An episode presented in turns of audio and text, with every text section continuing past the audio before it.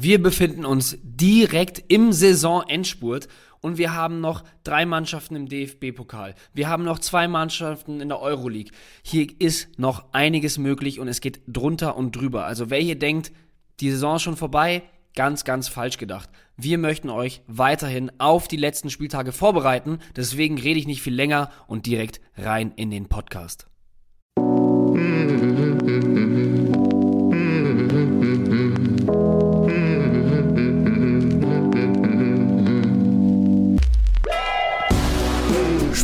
Spieltagssieger wie Sieger, der Kickbase Podcast.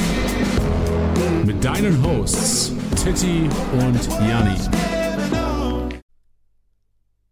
Hallo und herzlich willkommen zu einer neuen Episode Spieltagssieger Besieger, powered by Tipwin. Und wir brennen heute schon wieder. Und ihr ahnt es schon, ihr ahnt es schon. Ich habe mal wieder die Ehre, hier dieses Intro einzusprechen, denn es ist der Feiertag und wir haben uns da nicht lumpen lassen das bestmögliche Line-up hier rauszuhauen. Deswegen begrüße ich an meiner Seite den lieben Bench. Das bestmögliche Line-up, geil gesagt. Aber nee, also die, die meisten werden es schon gewusst haben, als sie deine Stimme hier als erstes gehört haben. Äh, mittlerweile, glaube ich, ein äh, ja, gewohntes Bild. Ich habe gerade überlegt, wie man das sagt, wenn du ja nur hörst und nicht siehst, aber passt schon. Ähm, und von daher würde ich sagen, einfach mal rein, ne?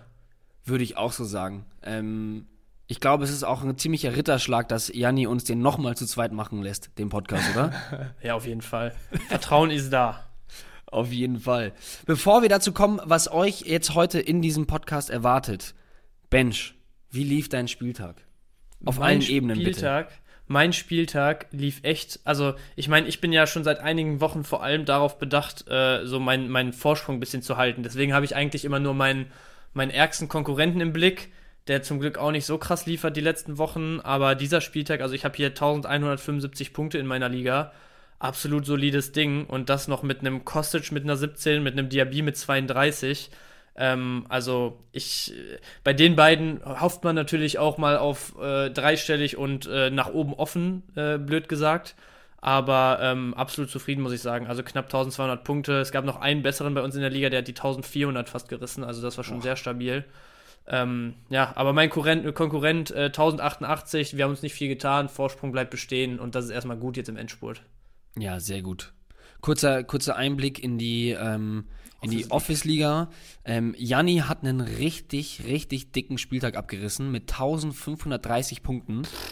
Äh, hat einen Brand aufgestellt, einen Davies aufgestellt, Marco Reus mit zwei Vorlagen, einen Soboslai, einen Gulaschi, ähm, Sagadu, Goretzka, Jonas Hofmann, das sehen wir alle mit einem grünen Balken. Dann noch Mamouche, Kadejabek, Elvedi. Ähm, boah, richtig, richtig dicker Spieltag. Also ich kann da auf jeden Fall nicht mithalten. Ich habe ungefähr die Hälfte gemacht. Gott sei Dank mit dem Musiala-Treffer noch ähm, Bellingham und Schlotterbeck, die eh immer liefern. Natürlich Nick Vierchever aufgestellt. Ähm, das mache ich in den letzten Wochen ganz gerne. Es lohnt sich auch und bereue ich auch nicht. Dann aber natürlich weiter unten äh, ein Sommer mit 34 Punkten, ein Neuhaus mit 17, Lacroix mit 7, Rütter. Wir brauchen über Hoffenheim gar nicht reden. Und meine, ja, mein, eigentlich meine Traumverpflichtung, Ansgar Knauf in der Bundesliga mit ganzen zwei Punkten. Das war jetzt dann, ja, nicht so grandios. Ich muss dazu, muss dazu aber natürlich auch sagen, ähm, ja, bei mir geht es nur noch um diese Plätze im Mittelfeld. Ich habe da schon Bock drauf, ähm, weiterhin Gas zu geben, auf jeden Fall. Ich wollte mich dann jetzt aber vor allem die letzten Spieltage dann nochmal so auf die Challenges konzentrieren, habe da dann, das muss ich auch sagen, vielleicht hat es der eine oder andere von euch auch gesehen, ähm, hatte dann das irgendwie, aber ich dachte, ich hätte schon aufgestellt gehabt. Ich habe ja auch schon mal da, äh, gepredigt, dass ich immer eigentlich Anfang der Woche schon mal so ein Grundkonstrukt für die Championship aufstelle und dann notfalls noch was abändere. Und ich dachte eigentlich, dass ich das schon fix gemacht habe, aber bin mit einer leeren Aufstellung in den Spieltag. Shame Uff. on me. Ähm, das wird auf jeden Fall die letzten Spieltage nicht noch passieren. Ich glaube jetzt zwar nicht, dass ich ein ernster Konkurrent noch für Golla oder dem, dem Rufen werde, die sich immer noch da ein heißes Battle liefern. Ähm, ich glaube auch den äh, VfL-Flo darf man auch noch nicht abschreiben. Schaut auf jeden Fall noch rein in die Championship. Es gibt jede Woche was zu gewinnen. Ähm, ich glaube, jetzt für den, für den ganz großen Preis müsste man schon einige, einige ähm, äh, Spieltage schon gemacht haben, weil da sind richtig, richtig dicke Punktzahlen dabei. Aber ich werde auf jeden Fall noch weiterhin angreifen. Ich will auch noch Plätze gut machen. Und wir können ja auch einfach direkt mal sagen, Bench, es ist ja nicht die einzige Challenge. Denn auch wir bei Kickbase lassen generell nicht nach. Und ihr ahnt es schon so ein bisschen, ja, wir sind ja ähm, große Verfechter der Tradition. Das scheint Christopher Nkunku scheinbar auch zu sein, denn wir haben wieder die EA Sports Challenge und dabei featuren wir immer den Player of the Month und der wurde zum gefühlt 700. Mal Christo Nkunku.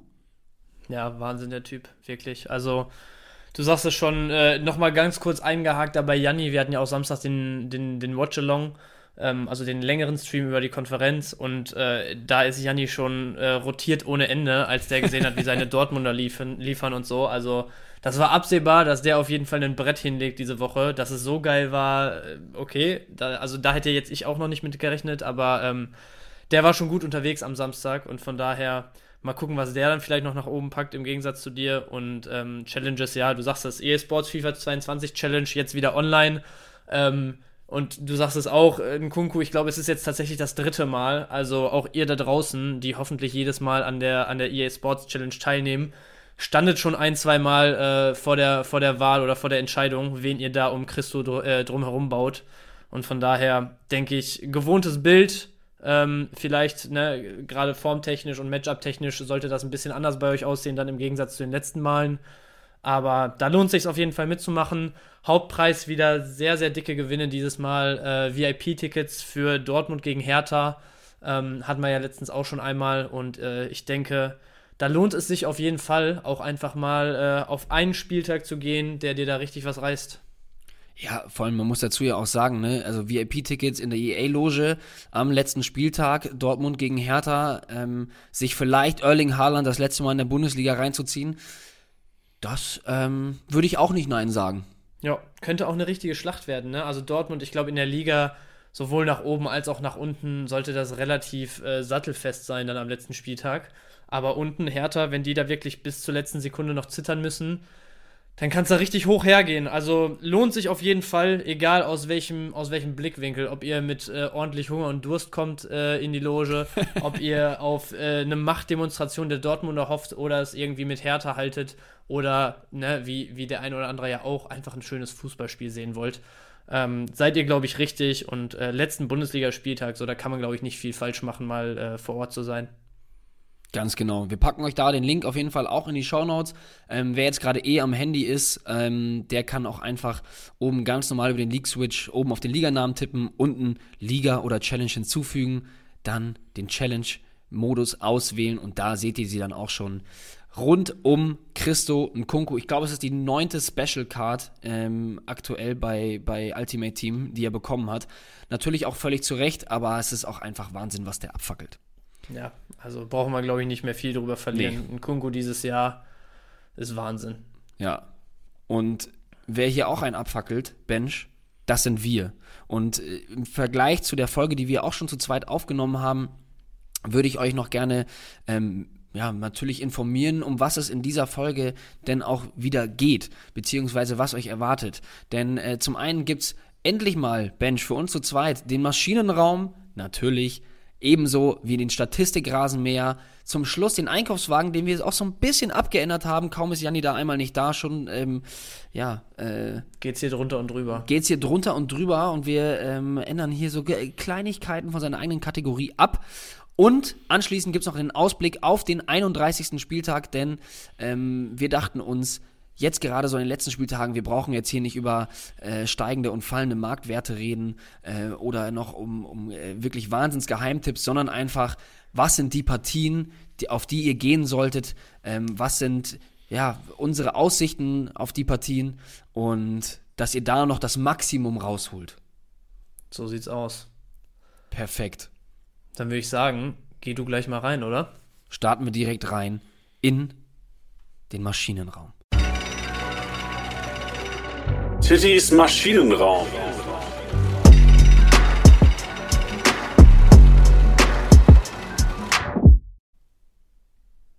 So, hallo und herzlich willkommen in meinem Maschinenraum, in meiner Kategorie, wo ich mache, was ich möchte. Und da gibt es vor allem die emotionale Aufarbeitung des Spieltags, es sind einzelne Aktionen, es sind aber vielleicht auch konstante Spieler über die letzte Wochen und, und, und, und, und. Wie gesagt, ich mache da, was ich will und das könnt ihr euch, äh, das könnt ihr jetzt einfach in dem Sinne auch raushören, ähm, indem ihr euch jetzt anschaut.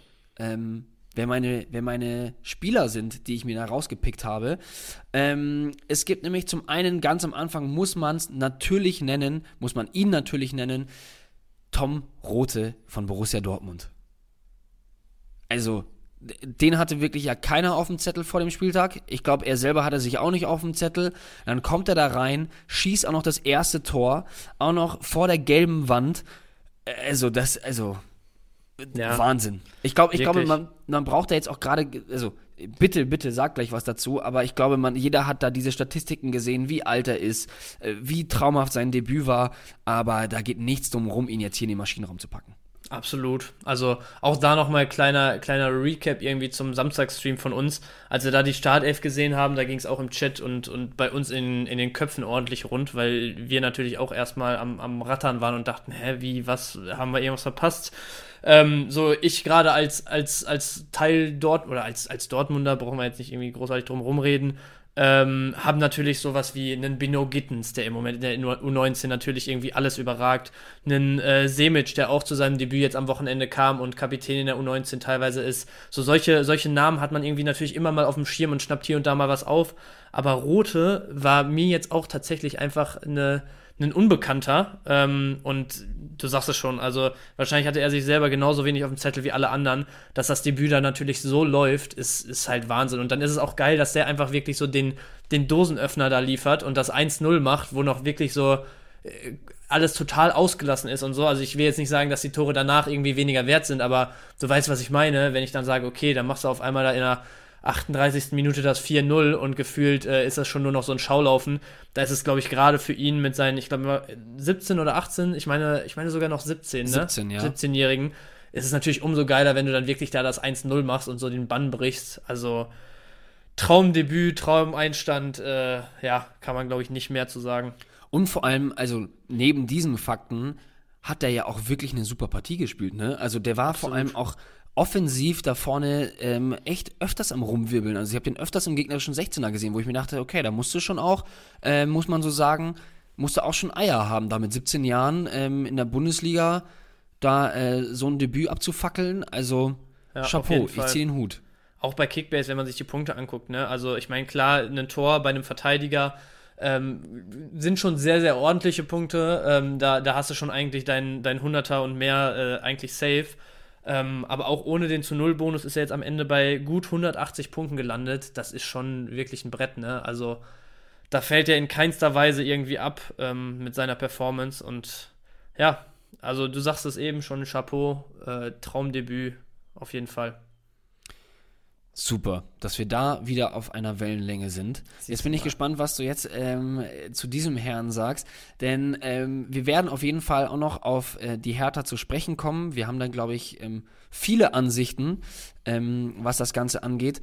Aber ja, ich als ich als alter ähm, Bolzplatzkicker muss ihn natürlich mit reinpacken. Suat Serda mit 210 Punkten und einem Hackentor im Abstiegskampf in so einem Sechs-Punkte-Spiel ja, das gibt mir einfach wirklich viel. Also, natürlich, also muss man ja auch dazu fairerweise sagen, bin ich der Meinung, als, als jemand, der selber Fußball spielt, den kannst du fast in der Situation gar nicht anders nehmen, als den mit der Hacke zu machen, aber den, den, den Abwehrspieler gepannert, dann auch noch den, den, den Keeper da, den, das auch noch durch die Hosenträger geschoben und wie gesagt, das im Abstiegskampf, dann auch noch das entscheidende Tor, ähm, muss man schon mal erstmal machen. Ja, du sagst es, also mehr geht nicht eigentlich in dem Spiel, ne? Und gerade wo man jetzt sagt, bei Hertha so mehr oder weniger auf Biegen und Brechen die letzten Wochen und irgendwie mitgenommen, was du halt irgendwie irgendwo mal äh, hamstern kannst. Jetzt mit so einem Ding das Spiel zu entscheiden, ist natürlich brutal geil. Auf der anderen Seite muss man natürlich auch sagen, also ich gehe mit, dass du den eigentlich nicht anders nehmen kannst in der Situation und dann musst du natürlich auch das Glück haben, dass er wirklich bei beiden genau in dem Winkel und in dem Tempo kommt, dass, dass die beide gerade die Hosenträger aufhaben. Aber ähm, es ist halt schon auch oft so gewesen, dass Serda genauso diese Spielweise an sich äh, jetzt ab davon, dass er ihn so nehmen muss, ähm, so ein bisschen zum Verhängnis wurde. Ne? Also gerade wenn man jetzt überlegt, dieses Jahr, letztes Jahr auf Schalke noch so mehr oder weniger der Unterschiedsspieler, wenn irgendwie was ging. Dieses Jahr äh, in Berlin echt auch öfter mal rausrotiert, wo man dann immer so das Gefühl hatte, okay, es ist so ein bisschen äh, die Einstellung, die ihm irgendwie hier und da einen Strich durch die Rechnung macht, was dann natürlich auch immer mit seiner also der Mann ist, ist brutal gut am Ball, aber äh, hier und da lässt das dann schon immer mal aufblitzen, dass vielleicht hier und da ein bisschen ähm, mehr Hackespitze 1, 2, 3 als irgendwie der entscheidende Zentimeter äh, im Zweikampf, ja, bei ihm Priorität genießt, sage ich mal. Ja. Ähm, deswegen, also ist, ist nicht immer gut. In der Situation kann er es nicht anders machen. Äh, es funktioniert. Wenn er das Ding halt nicht mit der Hacke da macht, dann werden die Stimmen wieder laut, die sagen, so einen kannst du im Abstiegskampf nicht gebrauchen, ne? Ja. Ja. Das ist, das ist immer so dieser, dieser Zwiespalt bei solchen Spielern. Also, ähm, möchte ihn jetzt nicht auf, auf diese Ebene heben, ähm, aber das war ja auch so äh, ähm, Causa Ösil, sage ich jetzt ja. auch mal. Das ist ja auch ein Spielertyp, der sehr gelangweilt immer aussieht. Ja. Ähm, und wenn der performt, dann ähm, schweben alle auf Wolke 7 und feiern ihn ab und kaum verliert man mal ein Spiel, sagt man dann, äh, wie der da über den Platz schleicht. Naja, ist ein anderes Thema, Bench. Ich glaube, damit könnten wir allein einen kompletten Podcast füllen, ähm, was solche ja. Thematiken angeht. Ich mache aber weiter mal jetzt äh, ganz frech hier im Maschinenraum, denn äh, ich würde ein Duo ansprechen. Ich würde okay. ein Duo ansprechen vom SC Freiburg und viele würden jetzt wahrscheinlich erwarten, ja, das müssten dann Jong und Solai sein. Die nehme ich nicht. Die nehme ich nicht. Ähm, die stehen nämlich in der, in der ähm, Top 10 ganz weit oben. Ähm, und ist mir dann auch immer dann zu, zu offensichtlich, denn für mich ist es zum einen Nikolas Chico Höfler und Lukas Kübler. Zur ersten Aktion, ähm, das 1 zu 0 durch Lukas Kübler nach einem Wahnsinnspass von Höfler. Also, das hat schon so Credits bekommen, wenn man das gesehen hat. Ich sag mal so, ähm, ganz gehässig sage ich das jetzt mal, wenn das jetzt ein, wenn so ein Ball der Pedri spielen würde vom FC Barcelona, dann würde die Welt wieder Kopf stehen und sagen, dass das ein, ein Weltklasse-Ball ist. Und nur weil das jetzt ein Chico Höfler in der Bundesliga macht, ist das nicht weniger wert und nicht weniger, ähm, wie soll man sagen, nicht weniger spektakulär. Also ein, ein traumhafter Ball. Und Kübler, muss man dann auch dazu sagen, der nimmt den perfekt an und dann knallt er den natürlich auch Weltklasse ins Tor aber die Annahme war für mich noch besser als der Abschluss. Ja, also auf jeden Fall von vorne bis hinten runde Aktionen, wie Kübler das Ding da noch in, in Knick hängt. Also wirklich top, top Aktion, richtig geiles Tor, war ja auch ein sehr frühes Tor da in der Konferenz. Ähm, und was ich auch eben noch so, so, also was bei mir da direkt mitschwang, wo du so über den Ball geredet hast und ich ihn wieder vor Augen hatte, das passt echt so ein bisschen zu der Saison von Höfler, ne? Der die letzten Jahre immer so als, als solider Kickbase-Punkter, so den du immer ja. aufstellen kannst, aber der nie großartig überrascht äh, ja, gesehen wurde. Und dieses Jahr sowieso insgesamt, ich, ich guck mal ganz schnell rein, jetzt aktuell einen 107er Punkteschnitt liefert, was schon echt brutal gut ist. Also klar spielt Freiburg eine gute Saison, aber auch in Freiburg ist das schon äh, Top-Top-Level dieses Jahr, würde Pep sagen. Ähm, und von daher, also so der Pass ist echt so ein bisschen sinnbildlich, finde ich, dafür, dass der Mann mittlerweile auch echt so im, im letzten Drittel, da war es jetzt, der Ball kam nicht aus dem letzten Drittel, sondern ist nur im letzten Drittel gelandet. Aber du weißt, was ich meine, der ist viel ja. mehr offensiv eingebunden, hat auch seine Aktion, wo er mal wirklich irgendwie Richtung Tor äh, auftaucht und überrascht. Und ähm, also von daher wie gesagt, so ein bisschen sinnbildlich in meinen Augen für die Saison, dieser, dieser Ball von Höfler und absolut geile Aktion, ja. Ja, und dann, ähm, also man muss dazu auch sagen, er hat seine Kickbase-Gesamtpunktzahl äh, mit seinen aktuellen 2780 Punkten eh schon getoppt. Ähm, damit meine ich, das ist seine höchste Punktzahl, die er schon, also seit es Kickbase gibt, ähm, ist das sein persönlicher Rekord. Und es sind ja noch vier Spieltage. Also ich bin mal gespannt und bin auch zuversichtlich, dass er da die 3000 knacken wird. Und ebenfalls sinnbildlich ist nämlich, deswegen möchte ich ihn auch nochmal erwähnen, ähm, war nämlich genau diese andere Seite, nämlich sein Tackling vor dem 2 zu 0 von Salai. Da gab es ja. zwei Tacklings. Es war einmal Höfler, dann kam Salai selber, dann legt ihn Jong ja so, so schräg raus ähm, und dann knallt ihn, knallt ihn Salai da rein. Aber das erste Tackling von Höfler war auch eine Augenweide. Also ich, ich darf mich da dann manchmal nicht verirren, als wäre ich dann Ralf Gunisch, der jede Defensivaktion dann ähm, ähm, ja, ins, ins, ins Endlose feiern muss. Aber das muss man auf jeden Fall höher würdigen, ähm, mehr würdigen, größer würdigen und das tun wir hier in diesem Maschinenraum. Also dieses Tackling vor dem 2 zu 0, ah, einfach ein Traum. Ja, absolut. Nichts zu hinzuzufügen. Dann ähm, komme ich zu meiner letzten Personalie, die ich erwähnen möchte. Und den hatten wir auch schon mal im Maschinenraum. Ähm, als ich gesagt hatte, ey, Wahnsinn, dass der da jetzt aktuell so liefert, das war so, glaube ich, um 18., 19. Spieltag rum. Und jetzt muss ich ihn einfach wieder reinschmeißen, denn die Rede ist von Grisha Prömel. Grisha Prömel, der einfach in dieser Saison schon sechs Tore geschossen hat ähm, und jetzt gegen Frankfurt auch richtig, richtig Dampf gemacht hat, auch ein richtig geiles Tor geschossen hat, davor auch den Ball nochmal vor dem Aus, da sich da nochmal erkämpft mit einer Grätsche. Ähm, dem schaue ich gerade einfach sehr, sehr gerne zu, ist ein super Typ. Ähm, ja, und auch wenn, er, wenn der Wechsel zur TSG bevorsteht, ähm, nach Hoffenheim, muss man auch sagen, so die Szenen nach dem Derby gegen die Hertha und so, ähm, ja, muss man jetzt leider so sagen, ist das schon so ein Perfect Fit eigentlich mit Union, wie ich finde.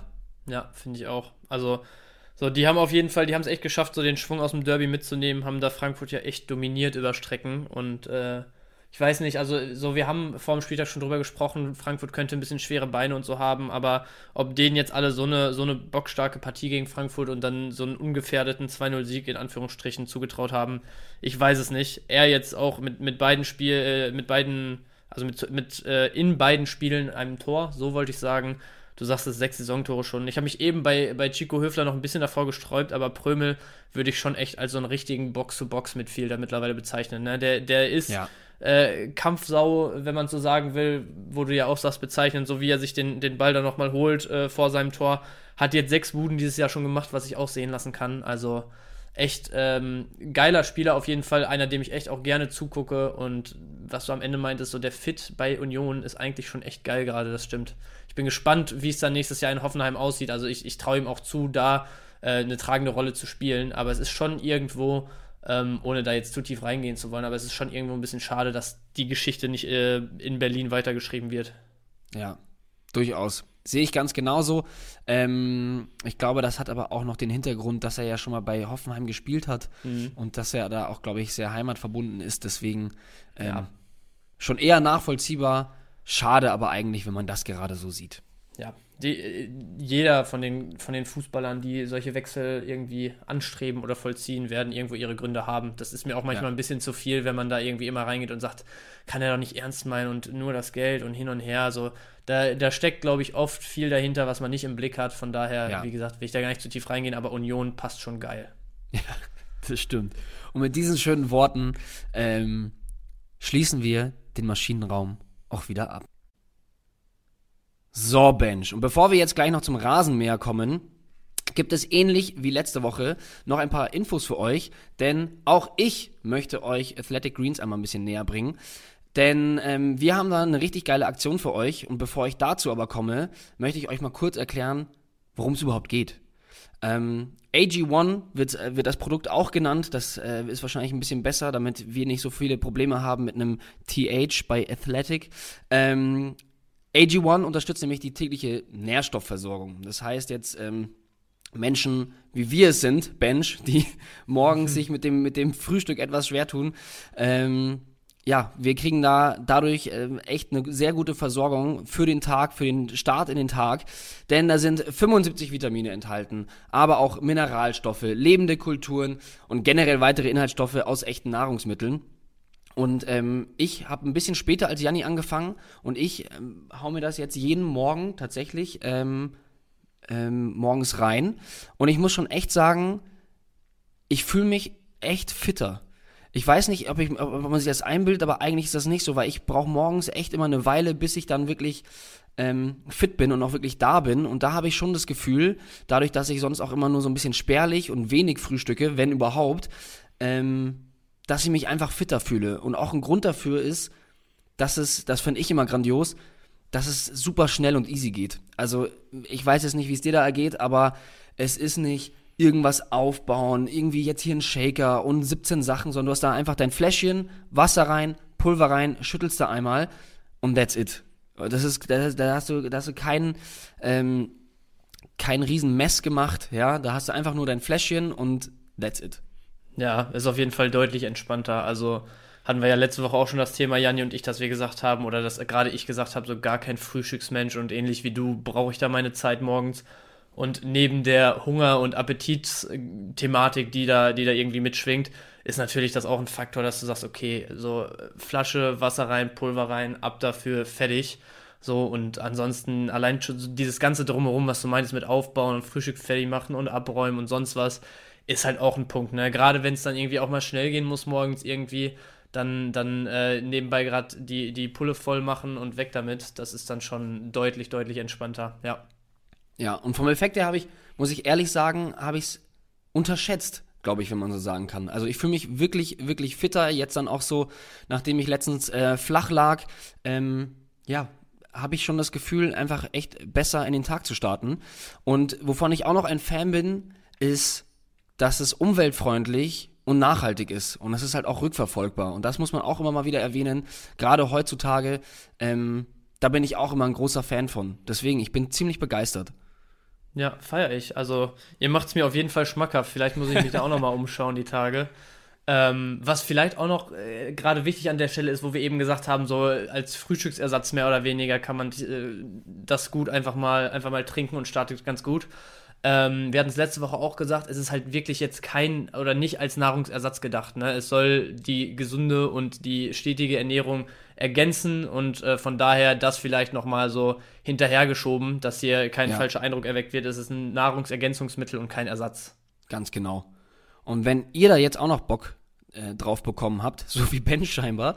ähm, da haben wir noch einen Link in den Show Notes und da kriegt ihr bei eurer AG1 Erstbestellung einen kostenlosen Jahresvorrat an Vitamin D3 und K2 und fünf praktische Travel Packs auch noch mit aufs Haus. Und da kann ich auch noch kurz zu sagen, ich bin ein riesiger Vitamin D-Freund und gerade ähm, jetzt, wo der April noch so macht, was er will, zumindest bei uns hier vor Ort, wo es dann ähm, mal kurz Hochsommer ist, dann aber auch äh, mal wieder einfach ein Schneesturm äh, am Start ist. Gerade da, vor allem wenn die Sonne nicht da ist, bisschen Vitamin D tanken ist Gold wert, Freunde. Tut es. Es ist sehr, sehr gut für euch. Nicht nur körperlich, sondern auch psychisch. Kann ich euch nur ans Herz legen. Deswegen Link in den Shownotes, wenn ihr Bock habt. Und checkt's einfach mal aus. Ja, und dann gehen wir direkt weiter in den Statistikrasenmäher, würde ich sagen, ne? So, der Statistikrasenmäher.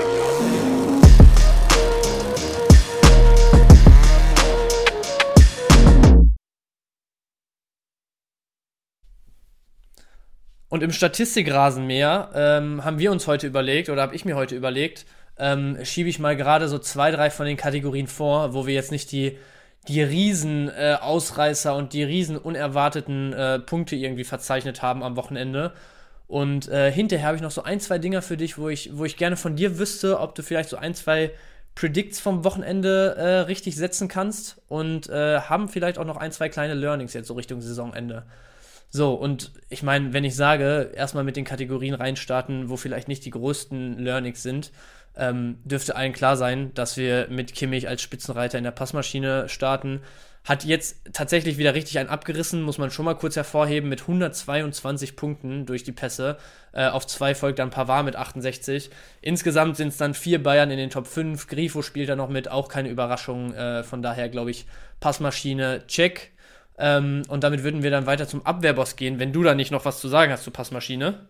Ähm, also ich kann auch nur sagen, wieder ein Wahnsinnsspiel von Kimmich. Ähm, wir werden zu den Bayern später auch noch was sagen. Ähm, und was, was, was mich freut, war, war Pavard. Einfach aus dem Grund, dass wir vor dem, vor dem Spieltag ähm, in unserer eigenen Challenge gegen Sky Sport hatten wir nämlich vorausgesagt, dass ähm, ja, dass Pavard so unterschätzt wird, was Kickbase-Punkte angeht, weil der so viele Rohpunkte durch Pässe macht ähm, dass das echt fast so ein bisschen schon unterm Radar ist. Also eigentlich ist er mit, ich glaube, vorm, vorm Spieltag waren es 24, 25 Millionen als Bayern-Verteidiger, der wirklich so häufig spielt und so einen starken Punkteschnitt hat, eigentlich fast schon ein bisschen underrated ist.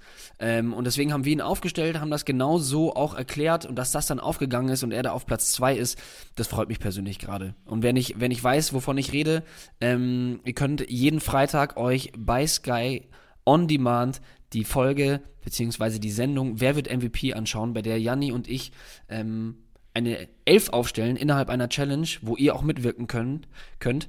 Ähm, um uns da ja mit Team Sky uns ähm, die Punkte um die Ohren zu hauen. Und da gibt es auch eine Gesamtstatistik und vielleicht einen kleinen Spoiler. Wir haben diese Woche wieder gewonnen. So sieht's aus. Nächste Kategorie bitte. Das nur so nebenbei. Ja, aber ganz kurz, ich wollte auch noch mal ein äh, Wörtchen zu Pavard loswerden, weil gerade du hast es gesagt, so ein bisschen underrated vielleicht sogar dafür, dass er so viel spielt und so, hat einen knappen 140-Punkte-Schnitt und ich habe jetzt mal ganz fix geguckt, so zum Vergleich, ein Upamecano zum Beispiel, aktuell 34 Millionen wert, diese Saison würde ich sogar sagen, auf die ganze Saison vielleicht noch ein bisschen wackeliger als Pavard, was die Startelf-Chancen ja. anging. Ein Davis, der jetzt Ewigkeiten verletzt war, natürlich eine Riesen-Upside hat, aber ich meine, am Wochenende, er hat einen Assist geliefert, ist bei 240 gelandet, Pavard ohne Torbeteiligung bei 195, also auch das sind, sind irgendwie ähnliche Regionen. Und nach dieser langen Verletzung ist ein Davis jetzt immer noch 5 Millionen oder knapp 4 Millionen mehr wert als ein Pavard sollte man auf jeden Fall auf dem Zettel haben, gerade wenn man vielleicht auch mal äh, schon so ein bisschen äh, Richtung nächste Saison schielt und äh, überlegt, okay, welche Hochkaräter kann man am Anfang mal gut einpacken mit begrenztem Budget. Pavard ja. nie schlecht. Ja. Ähm, ja, aber so viel dazu. Wir gehen weiter und äh, landen beim Abwehrboss, bei dem wir jetzt auch keine Riesenüberraschung haben. Du hast es eben schon mal angerissen, du stellst ihn im Moment äh, sehr gerne auf und bereust es nicht. Vierrever geht wieder vorne weg, 18 Aktionen, so 78 Punkte ähm, durch Abwehraktionen.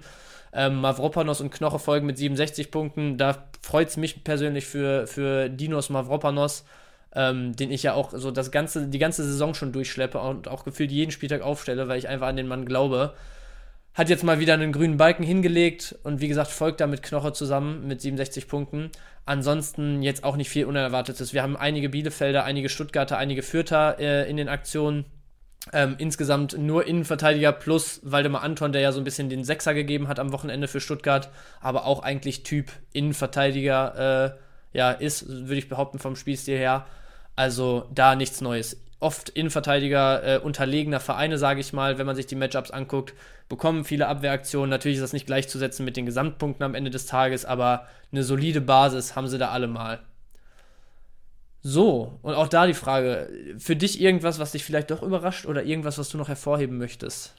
Nee, also vielleicht nur der kleine Zusatz zu Vierre dass es einfach ähm, eigentlich eine kleine Frechheit ist, dass der, dass der einen Marktwert von einer Million hat, die letzten Spieltage so abreißt und nur weil man da diesen Fürth-Stempel draufhaut, dass der da keine Beachtung geschenkt wird ähm, und der Marktwert sogar fällt wo ich mir denke, das sind doch genau die Spieler, die man sich jetzt am Ende noch, noch reinstellt.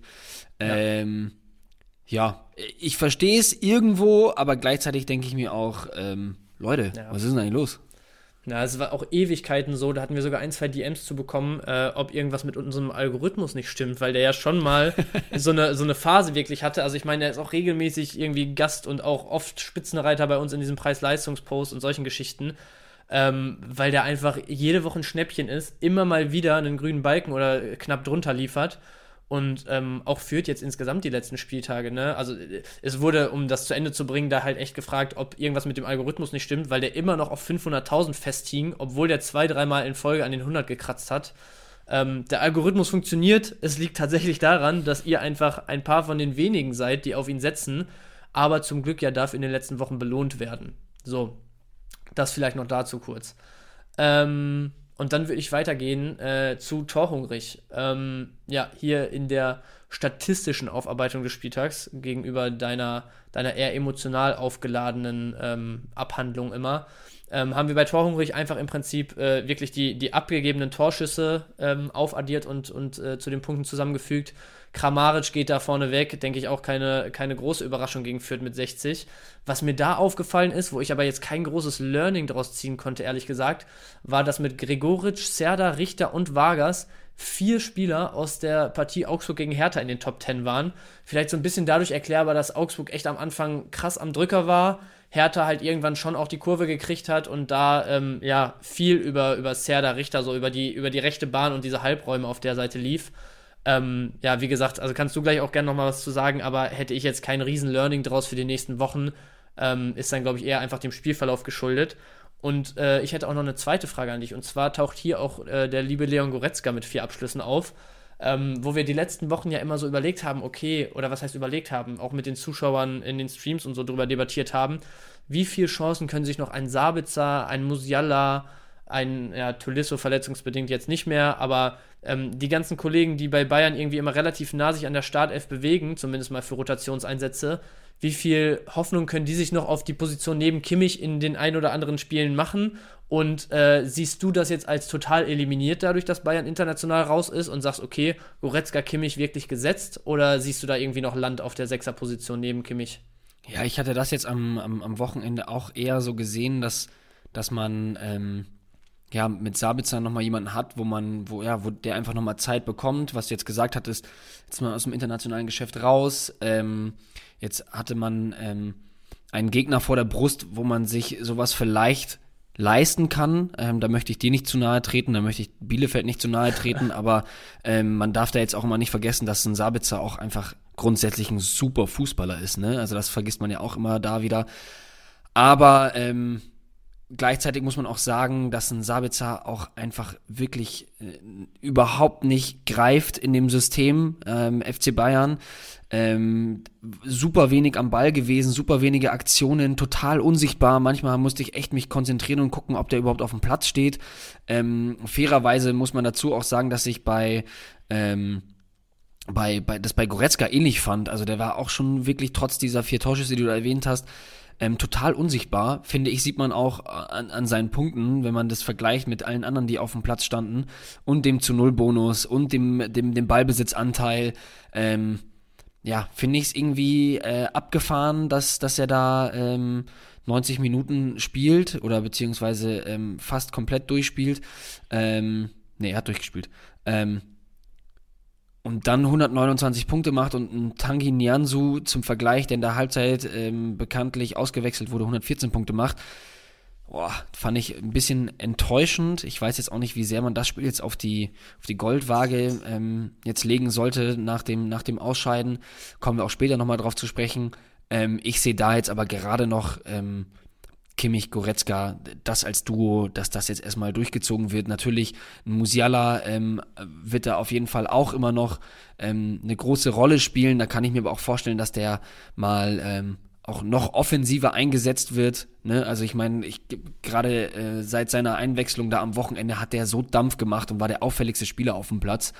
Ähm, ja, deswegen glaube ich eher, dass das sich mit Sabitzer so ein bisschen ja, wie nennt man erledigt das? Hat. Erledigt hat. Ähm, was, was mich nochmal wundern würde, ähm, beziehungsweise interessieren würde, das, ich weiß nicht, wie die Leute dazu stehen, da könnt ihr uns auch gerne mal eure Meinung ähm, zu ablassen, ist ein Rocker, der, also ich sehe den jetzt nicht in der Startelf sofort, aber mich hat das schon so ein bisschen verwundert, dass der erst so gar keine Rolle gespielt hat, dann ähm, verletzungsbedingt und ausfallbedingt dann doch immer wieder seine Zeit unter Nagelsmann bekommen hat, dann großes Lob kassiert hat und Nagelsmann auch meinte, hey, ich habe ihn da total unterschätzt, der jetzt auch wieder gar keine Rolle spielt. Ich glaube, seit dem 27. Spieltag keinen Einsatz mehr gehabt, ähm, wo ich mir auch irgendwie dachte, ich verstehe es nicht. Ja, also finde ich auch schwierig, gerade was du sagst, nachdem da echt äh, er eigentlich mit Lob überhäuft wurde zwischendurch und ja auch noch ein, ein relativ junger Spieler mit Potenzial und Luft nach oben ist. Ähm, hätte ich damit ein bisschen mehr auch gerechnet, aber ich glaube, also vielleicht gibt es hier und da noch mal ein paar Kurzeinsätze. Vielleicht hängt es auch schon damit zusammen, dass ich glaube, mehr oder weniger beschlossene Sache ist, dass er ja gehen wird nach der Saison, äh, was man so hört und liest ähm, dass da vielleicht, ob es jetzt irgendwie Verhandlungen sonst wo sind oder keine Ahnung was, dass der einfach sozusagen gesagt gekriegt hat, okay, so, ne, sieh mal zu für nächstes Jahr, ähm, für ihn und für uns äh, als Bayern äh, ist es dann am Ende maximale Planungssicherheit, wenn ihm jetzt so ein bisschen freie Luft gelassen wird es ist reine Spekulation, aber ich glaube, so oder so wird er jetzt nicht mehr großartig relevant irgendwie für die, für nee. die letzten Spiele. Gerade wenn du auch, und das wäre auch mein Take, sagst, okay, diese Doppelsechs ist jetzt eigentlich erstmal wieder gesetzt. Vielleicht kriegt ein Sabitzer dann nochmal seine Chance. Eine Musiala würde ich auch weiter offensiv sehen, ist ja auch gelernt, jetzt kein Sechser oder Achter. Ähm, aber dann ist Rocker da ja wirklich schon an Position 4 oder 5 irgendwie für die, für die zwei Sechser-Positionen, beziehungsweise anstelle 3 oder 4 für die eine ähm, würde ich jetzt nicht mehr sehen. Also würde ich, nee. würde ich auch tatsächlich nicht sehen, dass sich jetzt irgendwie die Situation nochmal so verschärft, dass man vorne im Spieltag sagen würde, yo, mega günstige Bayern-Startelf-Alternative, sehe ich dieses Jahr nicht mehr. Nee. Ich glaube auch nicht. Und äh, wenn man sich das dann auch nochmal anschaut, ähm, das System vom, vom Wochenende, glaube ich eher, dass man dann einen Sabitzer nicht von Beginn an spielen lässt, dann nochmal einen Musiala reinschmeißt, einen Sané reinschmeißt. Ähm, ja ja, deswegen, äh, nee, ich sehe da die Doppel-6 auf jeden Fall Kimmich Goretzka, eventuell Kimmich Musiala nochmal, auch einfach vielleicht um, um Goretzka da jetzt dann auch nicht ähm, na, nach der Verletzungshistorie dann auch überspielen äh, zu wollen. Ähm, Gerade wenn man vielleicht jetzt in den nächsten Spieltagen die Meisterschaft fix macht. Aber ich glaube, mit einem Rocker würde ich auch nicht festplanen, vor allem ja. in Anbetracht dessen, dass, glaube ich, wenn das passiert, dass dann auch eher so ein typisches Nagelsmann-Ding wird, dass man sich denkt, so, was macht der denn da jetzt auf einmal? Ja, ja, ja. Okay, gut. Ich glaube, der Take ist klar geworden von uns. Ich würde weiter zur nächsten Kategorie gehen und zwar ja, Lufthoheit, äh, wo bekanntlich ne, geführte und ge gewonnene Luftzweikämpfe gewertet werden. Ähm, da jetzt eigentlich auch nicht viel. Also wir lesen da wieder von Schlotterbeck, von einem Schick, von einem Serra und Co., äh, wo natürlich immer so das Ding ist, okay, die Spieler, die sowieso als sehr kopfballstark gelten, da sind es keine großen Überraschungen. Ansonsten jetzt so ähm, Richtung Serra und so weiß man natürlich, dass ein Ortega und auch ein Riemann in Bochum, wenn du dann mit Polter vorne drin spielst, immer mal Punkte liefern über lange, lang gespielte Bälle, die dann wirklich punktgenau landen. Ist aber alles nichts Neues, bewegen sich alle zwischen 5, 6 gewonnenen ähm, ja, Kopfballduellen oder Luftzweikämpfen.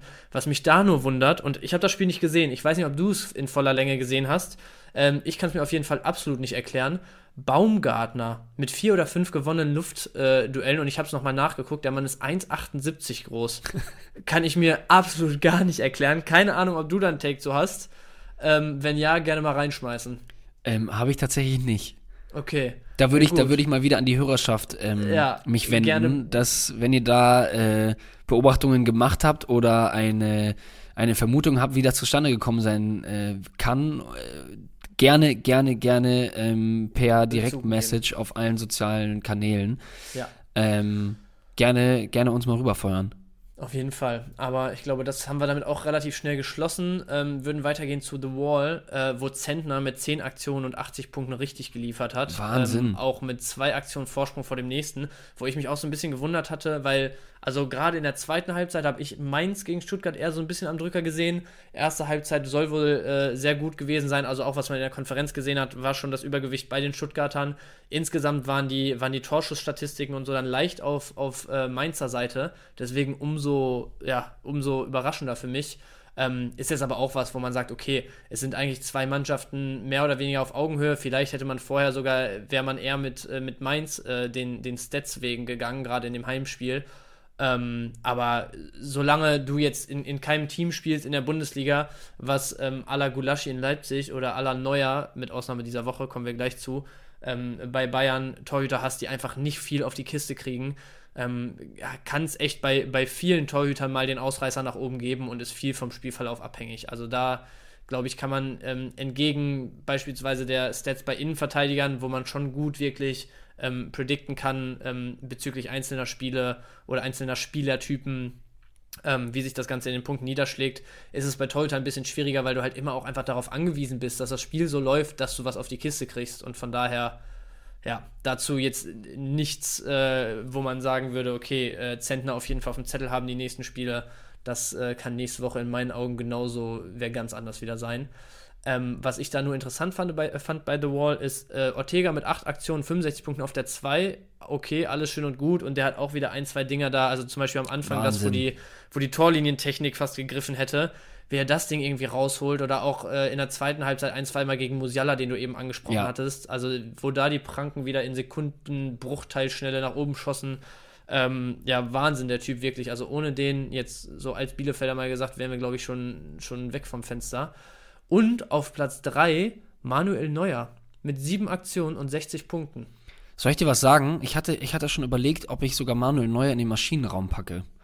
Da, das, das würde ich jetzt eine Diskussion anfangen, die noch, noch größer wäre ähm, und wahrscheinlich auch off-topic wäre. Aber ich hatte nämlich ähm, mich erinnert an einen Fernschuss.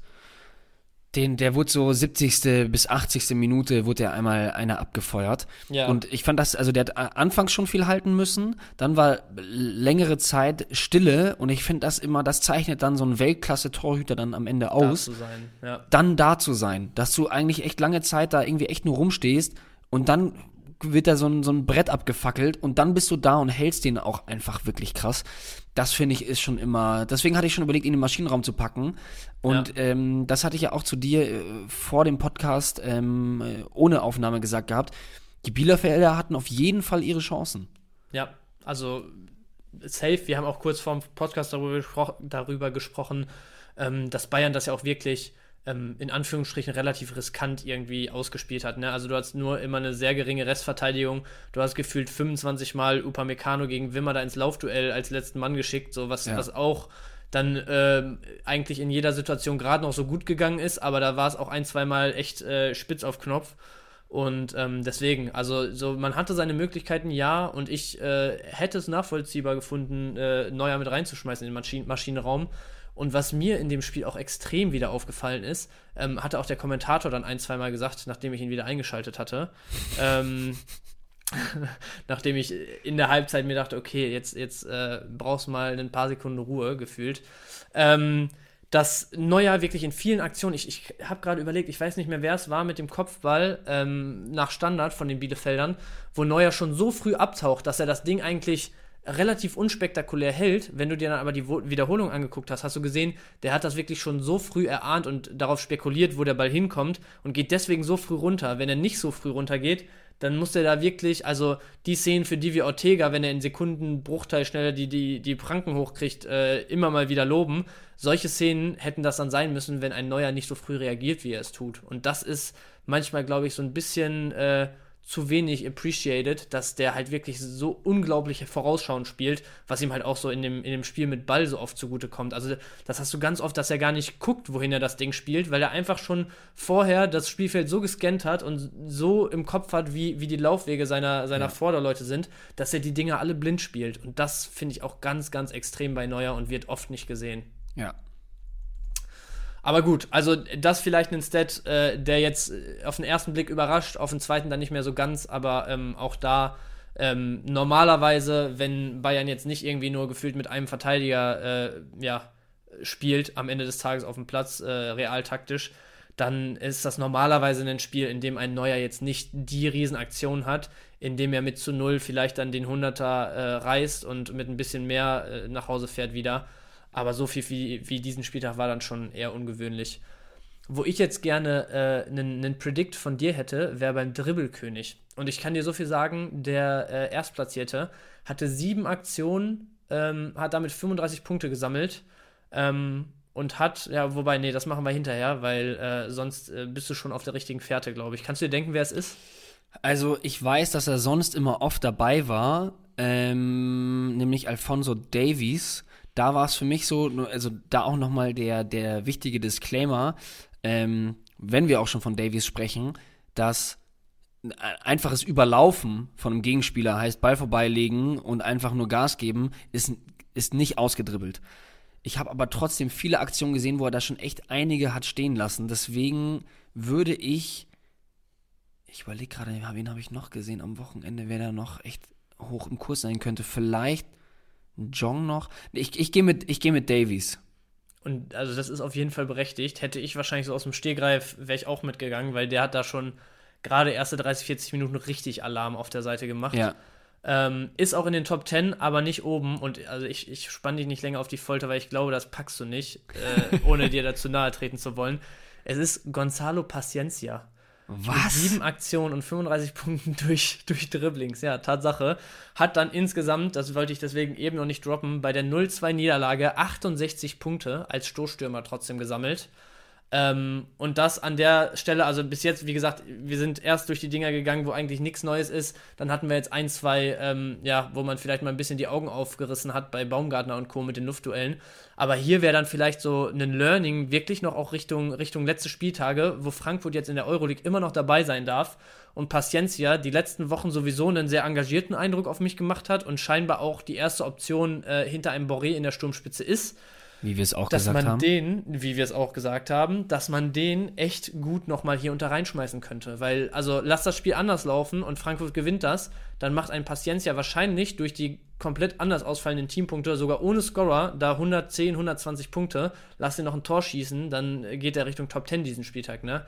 Also ähm, hat mich sehr überrascht mit dem Dribbelkönig, auch mit den Punkten, wie gesagt, 68 trotz 0-2 und ähm, ist auf jeden Fall einer, wo ich sagen würde, den solltet ihr im Blick behalten und wo ich auch sagen würde, das ist einer, der mit Sicherheit jetzt einfach mal aus dem Stehgreif gesagt, so in 30, 40 Prozent eurer Ligen ähm, wahrscheinlich noch auf dem Transfermarkt oder wieder auf dem Transfermarkt rumfliegt, weil das halt so ein Ding ist, den, den holst du mal, wenn es gegen Fürth geht oder sowas, den äh, lässt dann aber auch schnell wieder fallen, wenn es die Kaderbegrenzung oder was auch immer äh, alles nicht so einfach macht.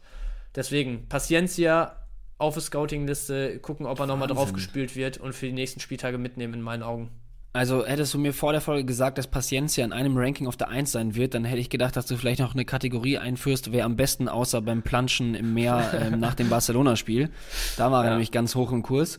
Ähm, aber das hätte ich nicht gedacht. Das ist ja. super spannend.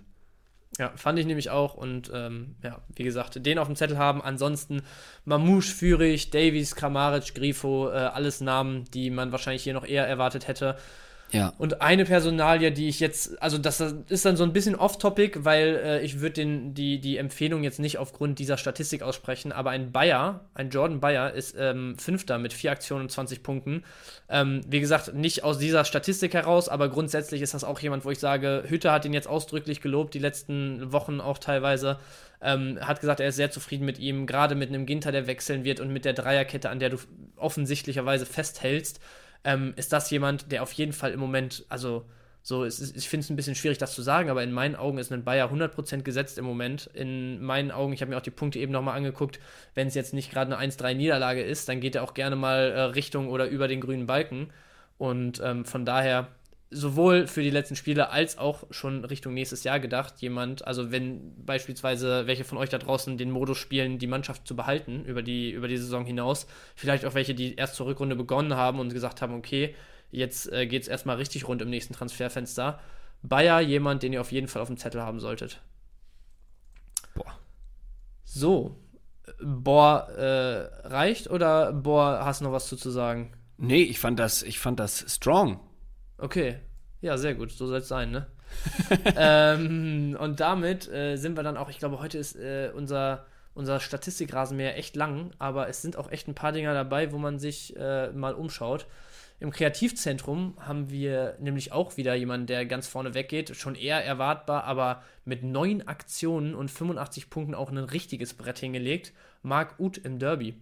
War schon die letzten zwei Spiele stark, hat, glaube ich, ich glaube, die letzten zwei Spiele jetzt insgesamt knapp 400 Punkte äh, gerissen.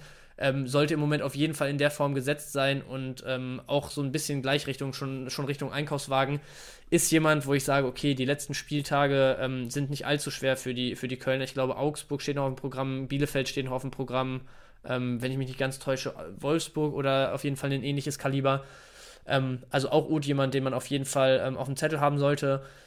Dann an Uth angeschlossen sind viele Bayern und Dortmunder bei den Spielen natürlich, ähm, aber den 85 Punkten von Uth äh, folgen auf Platz 2 nur noch 55 und weniger. Ähm, und von daher, also wie gesagt, Uth richtiges Brett, viele Bayern Dortmunder nicht überraschend.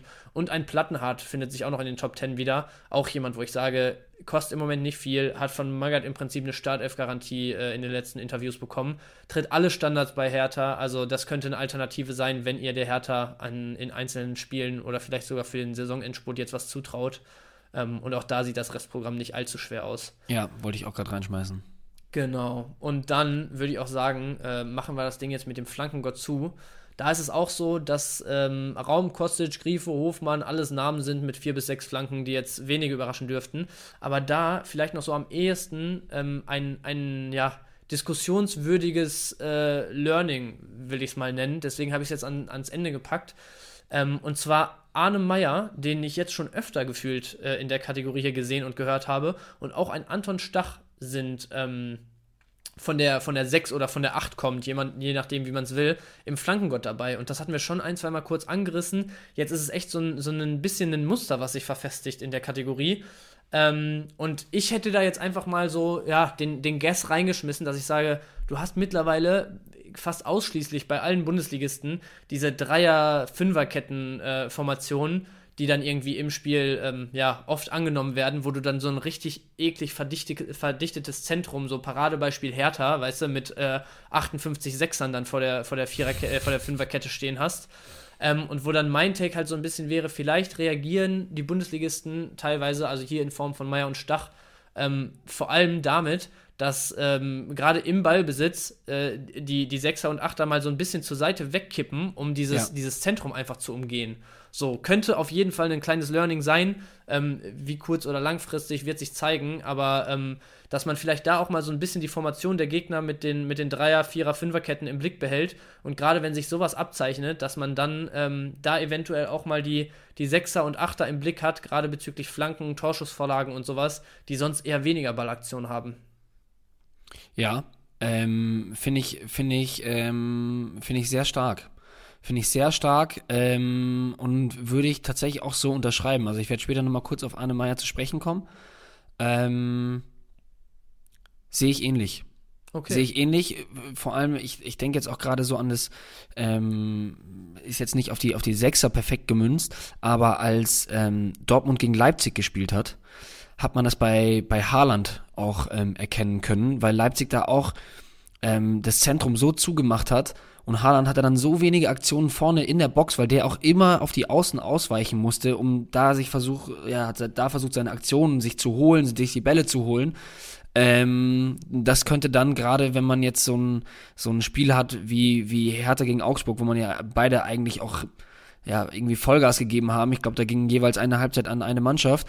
Ähm, dass, dass man einen Meier tatsächlich, da wollte ich später noch drauf zu sprechen kommen, ähm, auf den Außen tatsächlich öfters gesehen hat. Der ist da öfters aufgetaucht. Das fand ich schon auch sehr bemerkenswert. Deswegen ähm, finde ich das einen, einen spannenden äh, Ansatz und sollte man sich auf jeden Fall, auch vor allem für die Zukunft, ähm, mal in den letzten Spieltagen jetzt genauer anschauen. Ja, sehr gut. Sind wir heute, glaube ich, relativ oft hier irgendwie einer Meinung.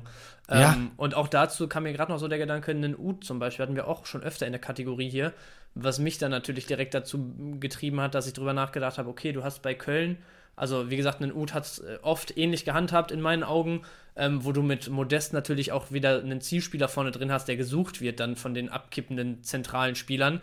Genauso sieht es äh, bei, bei Meier wahrscheinlich am Wochenende aus, wenn du da mit Finn Bogerson und mit ähm, Gregoritsch vorne zwei kopfballstarke Spieler drin hast, die du suchst.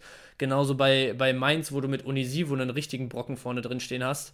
Ähm, also, wie gesagt, da vielleicht so ein bisschen Blick auf Formation der Gegner, auf äh, eigene Spielweise und ob man wirklich, also wenn jetzt sagen wir mal Mainz als ganz plakatives Beispiel, nur mit Burkhardt vorne startet und ein Unisivo nicht mit auf der, auf der Platte steht, dann würde ich da vielleicht doch eher von Abstand nehmen, zu sagen, okay, ein, ein Stach kommt da irgendwie über Flanken, dieses Spiel.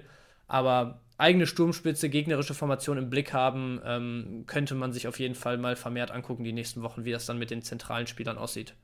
Geil. Und damit äh, sind wir dann auch durch den Rasenmäher durch. Perfekt. Dann Ausgemacht, eingesperrt. Ich wollte gerade sagen, sperren wir den Schuppen mal wieder ab. Und dann ähm, hatte ich jetzt einen spontanen Einfall, weil wir ja zum einen ähm, ja, über die nächsten Spiele des 31. Spieltags reden. Jedes einzelne Matchup werden wir mal kurz was dazu sagen. Bei manchen mehr, bei manchen weniger. Und ähm, normalerweise kommt danach ja die Kategorie von Janni, der Einkaufswagen. Und wir hatten uns dann so gedacht, ja, wie, wie, wie relevant ist der vor dem 31. Spieltag noch? Wer ähm, ja, hat im Manager-Modus denn da jetzt noch wirklich die Wahl oder oft auch irgendwie ähm, die Chance, sich da für, für, für den Endspurt und auch jetzt so kurz davor noch Spieler wirklich verpflichten zu können? Deswegen werden wir eigentlich jetzt für, für jede Partie auch einen oder werden wir Namen reinschmeißen, wo man sagen könnte, hey, auf die könnt ihr gehen in Bezug auf Manager-Modus, wenn er gerade auf dem Transfermarkt sein sollte oder ihr im, ihn im Team habt, aber vor allem natürlich auch mit dem Fokus auf die Challenges, die ja jetzt immer noch super relevant sind und die bis zum 34. Spieltag mega relevant sind, weil ihr immer was gewinnen könnt. Das heißt, wir spielen jetzt gleich einfach den Jingle ab für den Einkaufswagen, fusionieren das aber mit den Matchups und werden quasi über die Matchups reden und euch dann Kaufempfehlungen bzw. Aufstellempfehlungen reinschmeißen. Ab dafür. Jannis Einkaufswagen.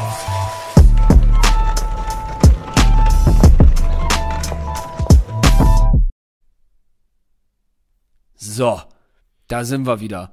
Und ich würde jetzt mal sagen, wir starten direkt rein mit dem Freitagabendspiel wo ich vielleicht eher sagen würde, es ist ein, ein Spiel der Kategorie, wo wir ein bisschen weniger zu sagen haben, nämlich Wolfsburg gegen Mainz. Bench, deine Meinung? Ja, meine Meinung fällt da, glaube ich, relativ kurz ausnahmsweise aus, ähm, weil ich sage, okay, eigentlich äh, ist Mainz die formstärkere Mannschaft. Äh, eigentlich ist Mainz dieses Jahr aber auch auswärts eins der Teams, was ganz unten mit rangiert. Ähm, deswegen hätte ich halt gesagt, okay, grundsätzlich kannst du da schwer eine Tendenz jetzt in dem Spiel abgeben, in meinen Augen. Ähm, man hat natürlich so, also auf Wolfsburger Seite vielleicht einen, einen Kruse, einen Lacroix, gut, gegen Dortmund war es jetzt natürlich schwer, da irgendwie noch so Rohpunkte zu sammeln, aber die beiden Kollegen, einen Arnold und solche, solche Leute, die man eigentlich immer mal aufstellen kann. Ähm, auf der anderen Seite hast du bei, auch bei den Mainzern beispielsweise einen Anton Stach, der jetzt irgendwie echt zu einem, zu sehr guten Kickbase-Spieler sich aufgeschwungen hat dieses Jahr ähm, in seiner Debütsaison in der Bundesliga. Die kannst du alle stellen in meinen Augen. Das sind aber mit Ausnahme wahrscheinlich von Stach, weil der auch wirklich immer noch unter 10 Millionen wert ist und gefühlt äh, regelmäßig die 100er droppt. Ähm, hast du da keine Spieler, wo ich jetzt sage, okay, du musst jetzt einen Lacroix für, ich weiß es nicht, irgendwas um die 20 Millionen oder einen Kruse in der Preisregion oder einen Arnold einpacken, weil die explodieren können in dem Spiel. Sehe ich nicht, deswegen würde ich sagen, challenge-technisch vielleicht noch auf ein, zwei Schnäppchen in Anführungsstrichen aller Stach gehen. Ähm, aber ansonsten würde ich von dem Spiel wirklich eher die Finger lassen. Jetzt war es doch nicht ganz so kurz, ne? Ja, ich würde noch, würd noch kurz einen Namen reinschmeißen, nach, auch nach der Verletzung von Lacroix.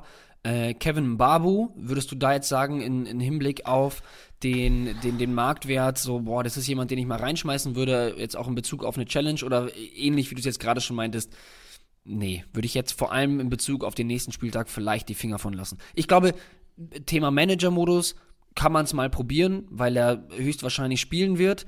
Aber gleichzeitig sage ich da auch, es wird jetzt nicht der Spieler sein, der den absoluten Unterschied machen wird. Aber es ist halt auch ein geringes Risiko dabei. Ja, sehe ich, also du sagst das, ne, mit, mit Blick auf den Marktwert unter 4 Millionen kannst du eigentlich wenig falsch machen, aber ein Babu ist jetzt halt auch keiner, also so, was weiß ich, wenn du jetzt zum Beispiel ähm, keine Ahnung, bei, bei Mainz in der Dreierkette, so ähm, vor allem zu Beginn der Saison immer so dieses hattest, dass mal einen Bell, mal einen Hack reingespült wurde, was absehbar war, die solche Marktwerte hatten. Da kannst du sagen, okay, wenn der wirklich einen, einen, einen ordentlichen Tag hat, dann äh, kloppt er da 20 Bälle hinten raus und macht seine 120. Einen Babu ähm, also ich weiß es nicht, ich habe so das Gefühl, mit dem aktuellen System in Wolfsburg, so als, als richtiger Schienenspieler, ist er dann teilweise oft so ein bisschen, also soll nicht despektierlich klingen, aber so ein bisschen zu unbeholfen. Irgendwie, da fehlen ihm so, fehlt ihm die letzte Konsequenz in den Aktionen. Äh, in der Dreierkette hinten kommt er irgendwie wenig dazu, zumindest seine, seine, ja, ich sag mal, seine, seine Stärken im Kurzpassspiel, im Antritt und so, die vernünftig auszu, äh, auszuspielen, vor allem, vor allem ja, Kickbase-Punktetechnisch. Und deswegen ist es halt einer, wo ich sage, selbst wenn das Spiel richtig gut läuft, dann reißt er vielleicht die 100. Wenn das Spiel aber so läuft, wie wir es prognostizieren, dass es in alle Richtungen kippen kann und lass es am Ende ein 1-1 werden, dann sehe ich einen Babu nicht bei mehr als 50, 60 Punkten. Und dann sage ich, okay, dann, dann wirst du Richtung Wochenende zwei, drei Optionen haben, wo du auch gut Kohle sparen kannst, wo du vielleicht ein bisschen mehr erwarten kannst. Wäre mein Take dazu. Aber ich sehe auch den Punkt, dass du sagst, okay, das Risiko ist gering mit unter 4 Millionen. Äh, einen Babu eigentlich ein sehr solider Kicker grundsätzlich ähm, kann sich auch lohnen, ja. Alright, das finde ich eine sehr gute Zusammenfassung und kann den Leuten ja schon mal vielleicht geholfen, äh, äh, geholfen haben, ja. Ja. Machen wir weiter am Samstag mit einer Partie, bei der wir uns so ein bisschen, ja, schon einstimmen können, jetzt unter der Woche im DFB-Pokal. Die Rede ist von RB Leipzig gegen Union Berlin. Ich habe da, also natürlich muss man auch den DFB-Pokal abwarten, gar keine Frage. Ich glaube, bin schon der Meinung, dass das auch ähm, ja, mental Auswirkungen haben kann, wie sich das Spiel dann ähm, gestaltet am, ähm, am Wochenende, also in der Bundesliga dann. Ich persönlich gehe da aber klar mit den Leipzigern aufgrund der Form, aufgrund der Rückrunde, aufgrund der Qualität im Kader. Man muss sagen, die ähm, Mannschaften ähm, äh, haben in der Gesamtstatistik neunmal gegeneinander gespielt. Ähm, dafür gingen fünf Siege an, an Leipzig, es gab einen Unentschieden und drei Siege für die Unioner. Und auch wenn die letzten zwei Spiele an die Unioner gingen, ähm, also das ist jetzt Stand Montag, falls ihr den Podcast im Laufe der Woche hört, da ist das DFB-Pokalspiel von dieser Woche jetzt natürlich nicht noch mit inbegriffen. Ähm, sowohl in der Hinrunde als auch im Mai 2021 hat Union jeweils 2-1 gewonnen. Ich glaube aber, dass diese Logik äh, für den kommenden Spieltag nicht greift. Ja, sehe ich ähnlich. Also würde ich komplett mitgehen. Auch einfach bei der Rückrunde, die Leipzig spielt dieses Jahr liefern, sowohl national als auch international. Und ähm, ich sehe da einfach, also pff, Natürlich können wir da falsch liegen, aber grundsätzlich glaube ich, ähm, ist es nur logisch, mit äh, den Leipzigern ins Spiel zu gehen. Und da würde ich so ein bisschen reinschmeißen. Wir hatten auch schon vor dem Podcast kurz drüber gesprochen. Und ich glaube, also so schön das ist, dass wir so oft auf einem Nenner heute sind, gehen da vielleicht die Meinungen ein bisschen auseinander. Weil mein Take nämlich wäre, klar hast du nach dem kommenden Spieltag wieder die Euroleague als Doppelbelastung. In meinen Augen sind dann aber meistens so die Spiele zwischen den beiden internationalen Partien vor allem relevant für, für die Rotation wieder. Und deswegen hätte ich fast gesagt, ähm, ich würde damit rechnen, dass die, die jetzt, den jetzt in der Euroleague in den vermeintlich vielleicht sogar wichtigeren Spielen, ähm, ja, das Vertrauen jetzt nicht nur aufs letzte Spiel gemünzt, weil klar ist Leverkusen auch ein Brett in der Liga gewesen, aber auch davor war es ja so, dass ein Henrichs, ein Olmo, ein Angelino, ähm, eher international gespielt haben und in der Liga dann ihre Minütchen bekommen haben, sage ich mal. Und sowohl in euren privaten Ligen, wo vielleicht der ein oder andere jetzt langsam mal abreißen lässt und sich nur das Spielerprofil anguckt und sagt, ja gut, der kam jetzt die letzten drei Male 15 Minuten von der Bank, ähm, als auch in den ähm, Challenge-Modi, wo die Werte natürlich stagniert oder runtergegangen sind teilweise oder zumindest nicht so steigen, wie sie es sollten in dem, ja, in der Form, die in der Leipzig sich befindet ähm, sind das auf jeden Fall Spieler, die ich fürs Wochenende in Betracht ziehen würde. Ich weiß nicht, ich hatte das so rausgehört, als ob du da ja eher so ein bisschen damit gehst, dass du sagst, okay, wird vielleicht jetzt schon geschont oder gehst du sogar auch den Take mit? Also ich kann mir, ich kann mir vorstellen, dass man ähm, die Rotation, die wir jetzt auch während der Euroleague gesehen haben, auch in der Bundesliga wieder sehen. Also ich würde euch als Empfehlung mal reinschmeißen, Namen wie Halstenberg, Klostermann, Mukiele, weil ich schon glaube, dass der Fokus, ähm, ähnlich wie bei Frankfurt, um jetzt da zu viel ähm, vorwegnehmen zu wollen, ähm, aufs internationale Geschäft liegt.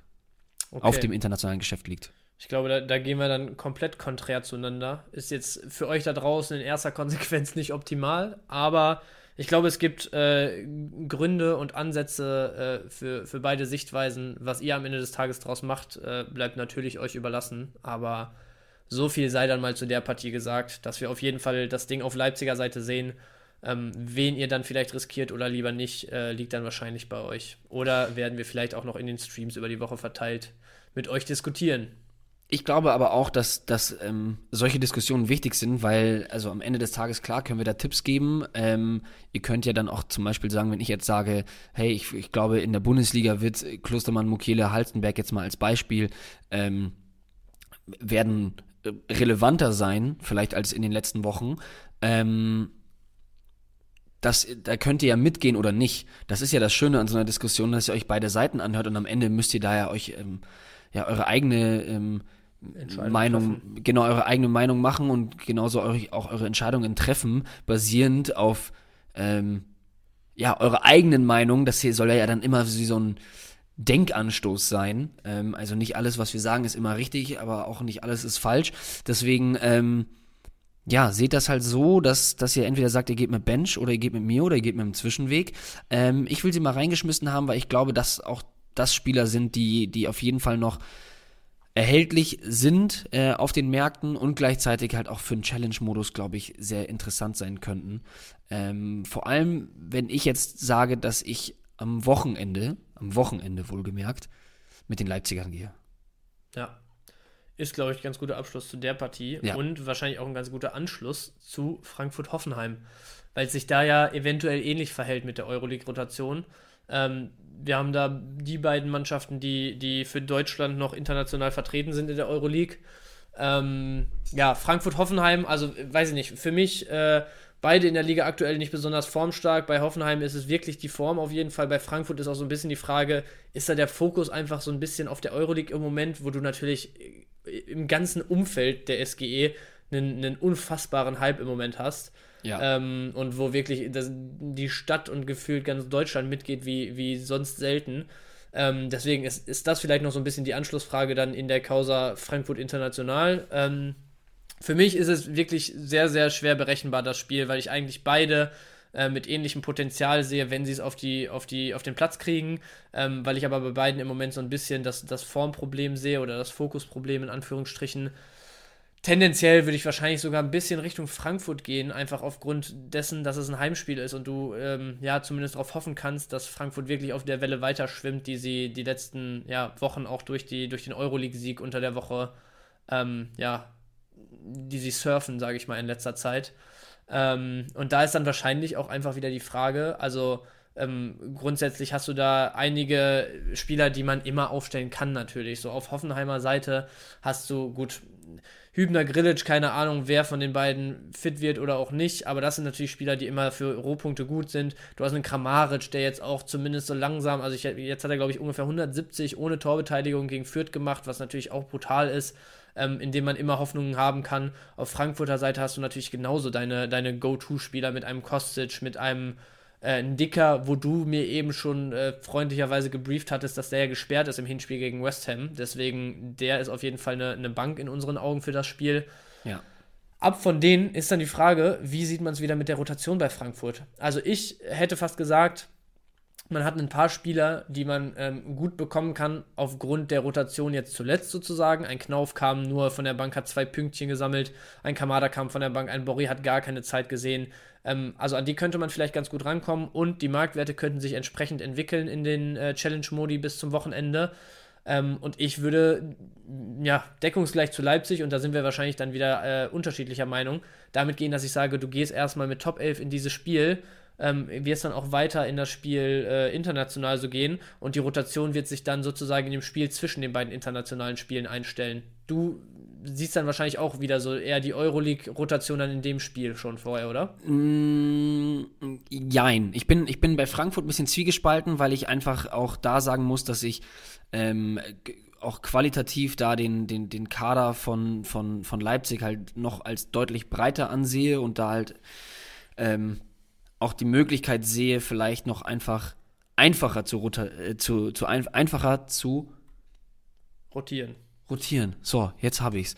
Ähm, also ich, ich, wir hatten ja auch im, im Vornherein des Podcasts auch schon so ein bisschen gequatscht gehabt. Ähm, ich kann mir jetzt nicht vorstellen, dass du jetzt ähm, Thema Knauf jetzt mal als Beispiel, dass du ihn nächste Woche gegen West Ham einsetzt, dann in der Bundesliga und dann nochmal Euroleague und dann wieder Bundesliga. Man, man darf das jetzt auch immer nicht vergessen, das sagen wir auch oft genug. Ein Knauf wird es auf jeden Fall abkönnen, jetzt mal als Beispiel Knauf, ähm, er, er wird es einstecken können, nächste Woche, unter der Woche gegen West Ham zu spielen, dann in der Bundesliga und dann auch wieder Euroleague. Also das ist ein Pensum, was man einem Profisportler auf jeden Fall zutrauen kann. Ich kann mir auch nicht vorstellen, dass man einen Borre jetzt am Wochenende auf jeden Fall wieder 90 Minuten auf der Bank sehen wird. Das glaube ich nicht. Ähm, ein Dicker, brauchen wir nicht drüber reden, wird so oder so spielen, eben auch aufgrund dieser Sperre.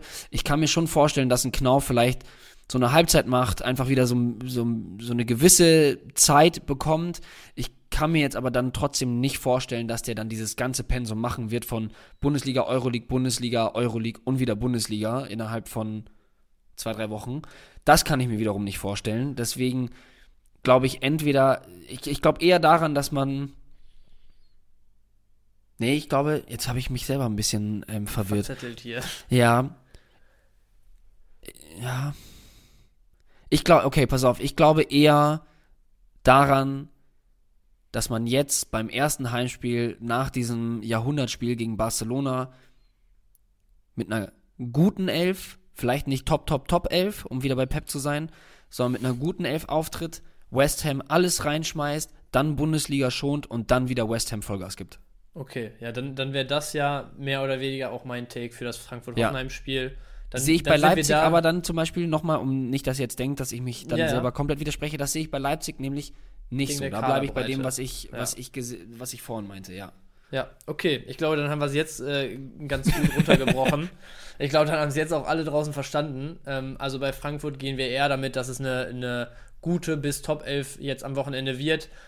Bei Leipzig gehe ich auch mit dem Call. Ähm, Titi glaubt da eher schon wieder an die, an die Euroleague-Rotation, sprich Mokiele für einen Henrichs, sprich vielleicht auch hinten Wechsel schon in der Dreierkette, wie auch immer. Bei Leipzig ja sowieso immer schwer, wie und wo. Ähm, entscheidend wird wahrscheinlich sein, ob man auf die üblichen Verdächtigen in der Bundesliga vertrauen will oder nicht.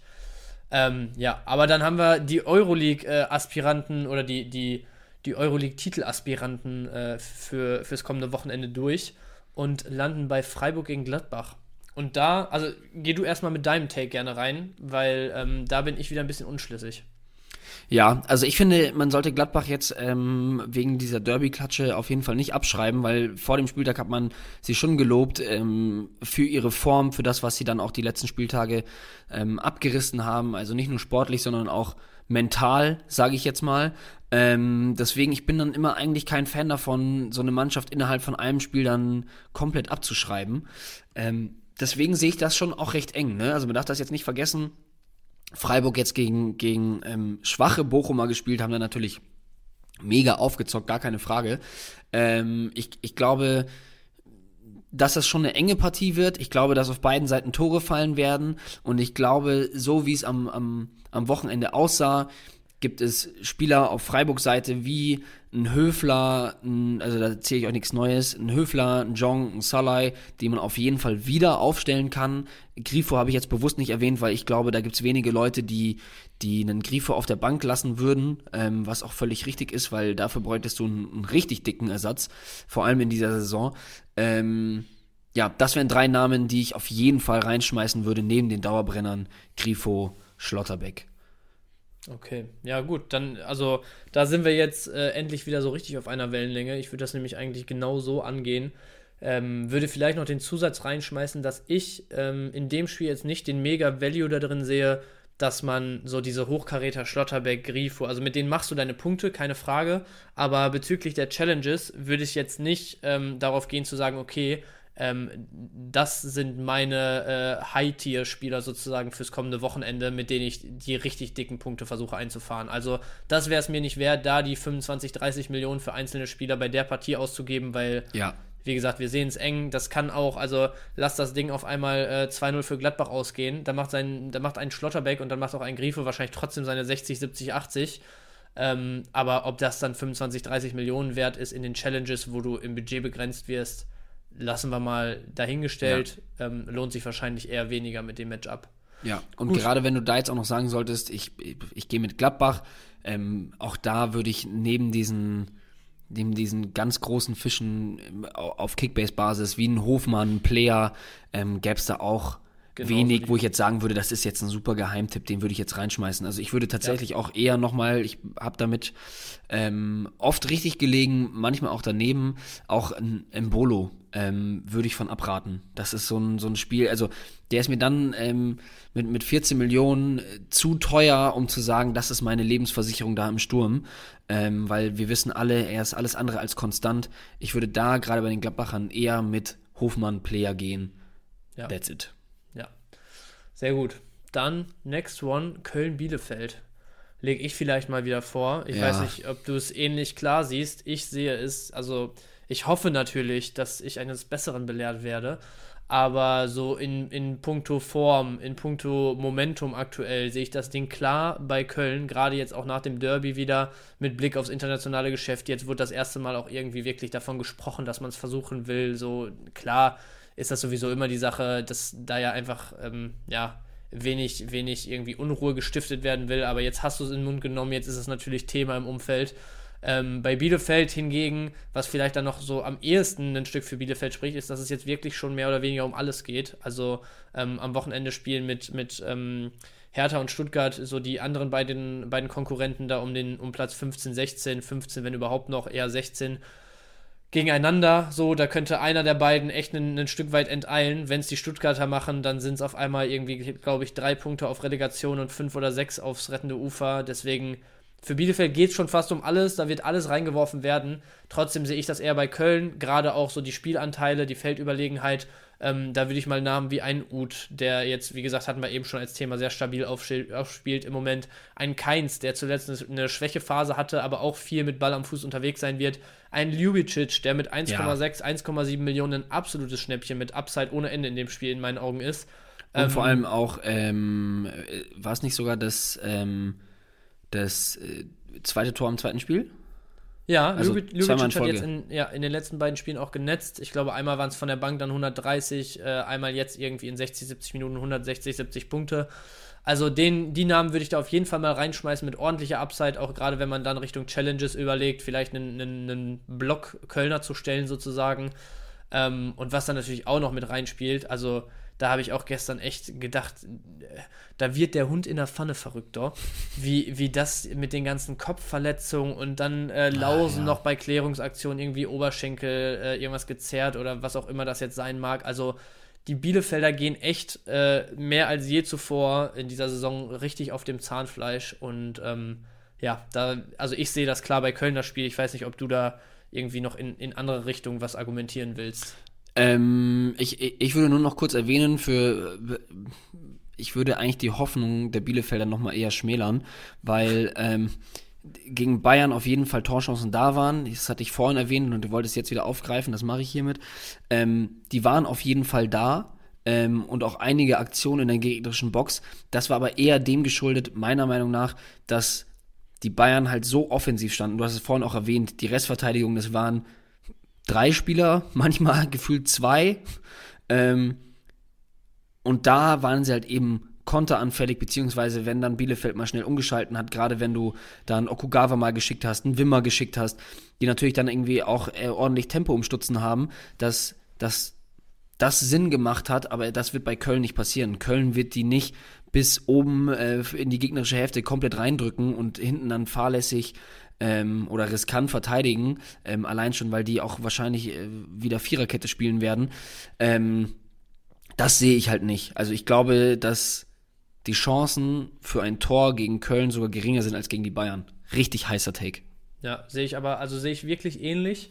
Ähm, so, vielleicht ganz kleiner Gegenpart nochmal dazu. Äh, ich erinnere mich daran, dass Nagelsmann vor dem Spiel gegen Köln damals in der PK gesagt hatte, dass Köln, also das ist auch, glaube ich, offensichtlich für alle, echt mit das höchste Pressing auch in der Liga noch spielt unter Baumgart. Also die, die packen schon teilweise wirklich richtig weit oben an und äh, versuchen da echt äh, Gegenpressing, äh, ja, am Maximum zu spielen teilweise. Aber ich gehe das voll mit, was du meintest, was Bayern da wirklich, ähm, ja, äh, realtaktisch auf dem Platz stehen hatte ähm, gegen Bielefeld. Das wird so keine andere Bundesligamannschaft A spielen können, einfach so ballsicherheitstechnisch und äh, bezüglich solcher Aspekte und B sich trauen so zu spielen, weil also, da ist die, das Risiko war jetzt bei Bayern schon sehr hoch, dass es nach hinten losgeht in ein, zwei Aktionen.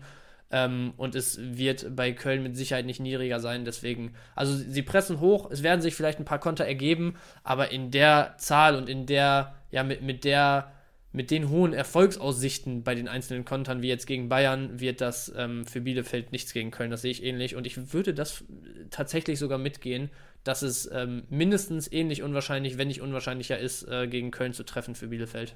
Ja, geil. So, dann haben wir als nächstes ein Ding, ähm, ein Ding, ein Spiel, wo ich sagen würde, und also wo man auch wahrscheinlich nicht ganz viel, ganz so viel dagegen zu argumentieren hat ähm, mit Fürth gegen Leverkusen, das, das ja logischerweise klar bei Leverkusen liegt. Ne? Also vielleicht starte ich da mal lieber, um direkt ähm, mir selber hier ähm, ja, eine Rüge zu verpassen, weil es gibt schon ein eigentlich sehr schlagendes Argument dagegen. Und zwar haben die Fürther in den letzten vier Spielen dreimal die Null gehalten. Das war gegen Hoffenheim, Frankfurt und Freiburg, also wirklich auch drei Teams, die ordentlich Power entwickeln können mit Ball. Ähm, und das vierte Spiel war dann gegen Gladbach, wo du 0 zu 2 verlierst, was mit Sicherheit auch im Rahmen des äh, Akzeptablen ist, sage ich mal, für Fürth. Deswegen, so ganz abschreiben darf man die nie. Wir hatten dieses Linde Vierheber-Thema und so schon oft genug, dass sie echt für ihr Geld liefern ohne Ende und dass, das, dass sie immer ein Thema sind fürs Wochenende. Trotzdem ähm, sehe ich es so, dass du ja A versuchen kannst, Budget in Challenges, äh, wenn wir darauf gehen, zu sparen in Form von einem, ja, einer Vierchever-Nominierung oder ein, zwei anderen Fürtern. Aber dass ich trotzdem sage, okay, die Qualität von Leverkusen, gerade offensiv, ist eigentlich so hoch, dass ich sagen würde, also alles, was Beine hat und irgendwie auf dem Platz stehen kann, würde ich da eigentlich reinschmeißen, weil es kann mit niedriger Wahrscheinlichkeit irgendwie wieder eine, eine Nullnummer werden. Es kann aber genauso gut ein 4-0 für Leverkusen werden. Und ähm, um da vielleicht meinen Take schon mal komplett zu Ende zu bringen, dann hast du gleich freie Bahn. Ich würde speziell Demir bei hundertprozentig reinschmeißen am Wochenende und ich würde ihn in jeder Challenge, in der es sich irgendwie anbietet vom Budget her, würde ich einen Demir bei aufstellen. Er wurde jetzt am Wochenende draußen gelassen, man hat das System umgestellt, wahrscheinlich aber auch mit, mit sehr viel Blick auf, auf den Gegner aus Leipzig. Ähm, und ich bin mir ziemlich sicher, dass du gegen Fürth wieder in das 4-3-3 zurückkehren wirst ähm, wo du die Zehnerposition besetzt haben musst und wo mit dem hierbei eigentlich ja nur noch eine Option offen ist, dadurch, dass Paulinho sozusagen den, den Bellarabi-Part auf Außen covern muss und Adli ja auch verletzt ist. Deswegen sage ich, dem bei 100% Startelf nächste Woche und deswegen sage ich, dem bei selbst, ja okay, so weit gehe ich vielleicht nicht, aber ich sage dem bei 130 Punkte oder mehr. Okay. Ähm, ja, also ich, ich, ich kann mich da eigentlich auch nur ähm, anschließen. Ähm, vor allem, was du ja auch erwähnt hattest mit der Viererkette, das ist ähm, für mich auch allein deswegen klar, weil ähm, Inkapie ja die fünfte gelbe Karte gesehen hat. Deswegen werden es Tartab Sober machen, ähm, Kosuno Baka außen und dann eben, was du auch gesagt hast, gibt es dann diese Zehnerposition wieder. Ähm, und bin ich total bei dir. Paulinho außen, Diaby außen, Schick im Sturm und dann Demi auf der 10 gegenführt also ich glaube, wenn Janni das jetzt gerade hört, dann zittert er schon, ähm, weil das ist, ähm, das ist genau das, wo, worauf Janni immer abgesehen hat, ähm, dass er, dass er, ja, ist ja auch ein großer Demi-Fan. Ähm, das ist für mich auch ein, ein, ein Matchup. Ähm, ja, da sehe ich krasse, krasse Mismatches, deswegen Demi auch eine super heiße Personalie. Ähm, Palacios auch spannend. Ähm, Andrich, wenn ich mich jetzt nicht irre, auch die fünfte gelbe Karte gesehen. Ja. Ähm, deswegen auch da für mich eine, eine, eine Startelf-Garantie. Ähm, aktuellen Marktwert von 2,2 Millionen, auch in den Challenges, auf jeden Fall reinschmeißen. Da könnt ihr so viel Kapital sparen für größere Fische, die ihr woanders einsetzen könnt. Ähm, ja, also da, glaube ich, gibt's Startelf-Garantien, die richtig, richtig spannend sein könnten und richtig große Punkte einfahren könnten. Ja, glaube ich, ist ein eindeutiger Take, wahrscheinlich das eindeutigste Spiel, was wir am Wochenende sehen. Ähm, ja, und da, da ist dann wahrscheinlich auch für dich dieses äh, zu Null Argument der letzten Wochen äh, nicht allzu durchschlagskräftig, ne? Nee. nee. Gut. Sehe ich dann ähnlich. Ähm, und damit würden wir dann zum, ja, wie wird es nochmal immer genannt in Deutschland? Zum L. Ähm, zum Klassiker ach, ach, ja, genau, zum, zum Klassiker kommen wir, zum deutschen Klassiker. Bayern gegen Dortmund Samstagabend. ähm, ja, weiß, also äh, da halte ich es mal wirklich kurz, ähm, auch für meine Verhältnisse. Ähm, ich sehe das Ding eigentlich eher Richtung Bayern. Ähm, es gibt, denke ich, für beide äh, Seiten das Argument, dass Bayern gegen Dortmund zu Hause die Meisterschaft klar machen kann und alles daran setzen wird. Genauso will Dortmund sich da natürlich aber auch nicht die Blöße geben, das äh, da über sich ergehen zu lassen. Deswegen, das äh, merzt sich so ein bisschen aus in meinen Augen. Grundsätzlich sehe ich es aber eher bei den Bayern das Spiel. Ähm, Champions League Frust hin oder her. Oft ist es ja dann schon so, dass man das auch in positive Wut umgewandelt kriegt und von daher würde ich sagen, die, die dicken Fische auf Dortmunder Seite, wenn man, wenn man sie sowieso im Kader hat, dann musst du sie ja eigentlich fast stellen, es sei denn, du hast sonst was für Alternativen. Ähm, aber wenn wir so Richtung Challenge denken, würde ich, wenn, wahrscheinlich eher auf die Bayern setzen, von den Dortmundern eher die Finger lassen. Ähm, und das wäre es von mir dazu. Ja, also geht mir ähnlich. Ähm, ich glaube, dass, dass, dass es ähnlich äh, zum Hinspiel ist, dass es, glaube ich, ähm, eine ziemliche Fetzerei wird, ähm, was du auch schon richtig gesagt hast, es gibt die großen Fische bei Dortmund, wie jetzt Bellingham, aktuell natürlich ein Brand, ein Reus, ein Haaland, die kannst du, also meistens kann man sich es gar nicht leisten, die draußen zu lassen, wenn wir jetzt über Manager-Modus reden. Wenn es um die Challenge geht, klar, ein Haaland kannst du immer stellen. Ähm, ich wäre aber super, super vorsichtig, ähm, vor allem auch mit Personalien wie Marius Wolf, Emre Can, ähm, auch ein Sagadu, da würde ich die Finger von lassen. Da würde ich die Finger von lassen. Ich sehe auch eher die Upside bei den Bayern. Ähm, sehe das genauso, was du auch gerade gesagt hattest.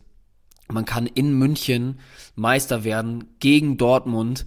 Das ist, glaube ich, die, die Genugtuung, die man den Fans vielleicht noch geben möchte.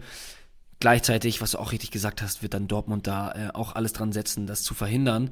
Aber ähm, ja, ist ein Spiel, was ich super schwierig einschätzen kann, weil mich die Bayern auch in den letzten Wochen national und international einfach nicht überzeugt haben. Deswegen kann ich mir schon vorstellen, dass auf beiden Seiten Tore fallen werden.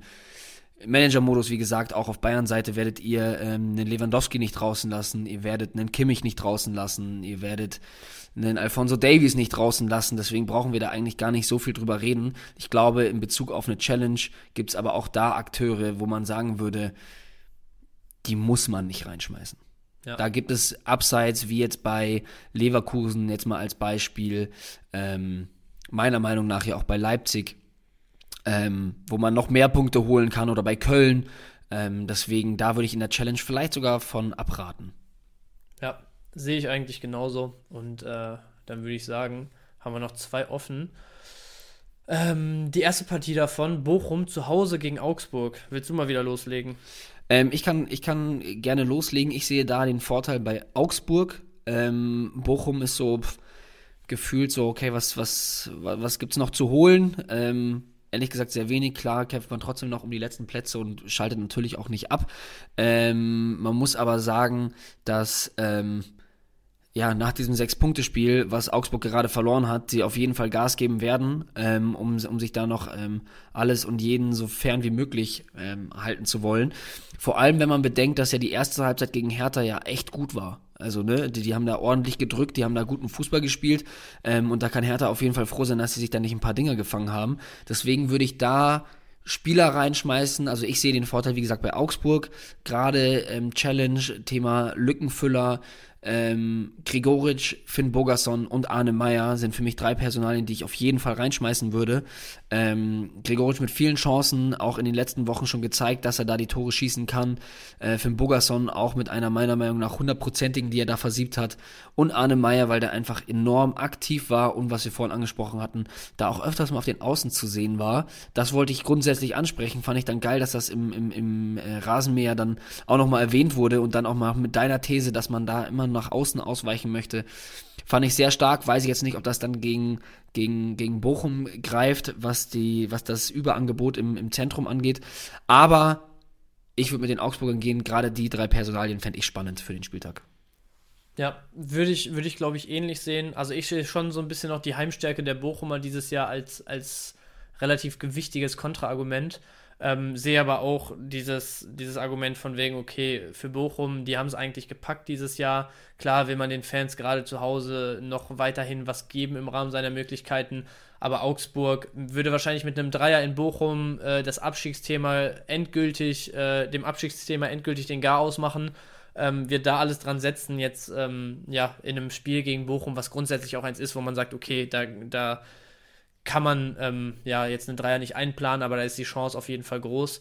Ähm, was ich auch noch sehen würde, also ich würde die Personalien von dir auch mitgehen. Ähm, auch wenn Bochum natürlich jetzt mit diesem ähm, Meier auf Außenargument eine Viererkette normalerweise auch spielt, wo das dann wahrscheinlich nicht ganz so der Fall ist, ist aber ja vielleicht auch was, wo man dann nächste Woche im Rasenmäher mal gucken kann, ähm, ob sich das wirklich so zeigt oder ob gegen die Viererkette Meier da jetzt wieder weniger durch Flanken auffällt. Ähm, was ich aber auf jeden Fall auch noch mit reinschmeißen würde, ist, dass Staphylidis, der ja jetzt mehr oder weniger sich auf der 6 festgespielt hatte, ähm, bekanntlich rot gesperrt ist. Suarez angeschlagen äh, Anfang der zweiten Halbzeit raus musste. Das heißt, du hast im Prinzip beide etatmäßigen Linksverteidiger zumindest tendenziell raus nächste Woche, je nachdem, wie sich das jetzt äh, bei Suarez entwickelt über die Woche. Und ähm, dadurch, dass wir beide ja Augsburg so, sowieso ein bisschen im Vorteil sehen und Augsburger ja eigentlich auch relativ preiswert sind, gerade für die Challenges, würde ich da mal Hahn reinschmeißen, der ähm, ja jetzt im 4-4-2 am Wochenende auf der rechten Seite unterwegs war bei Augsburg.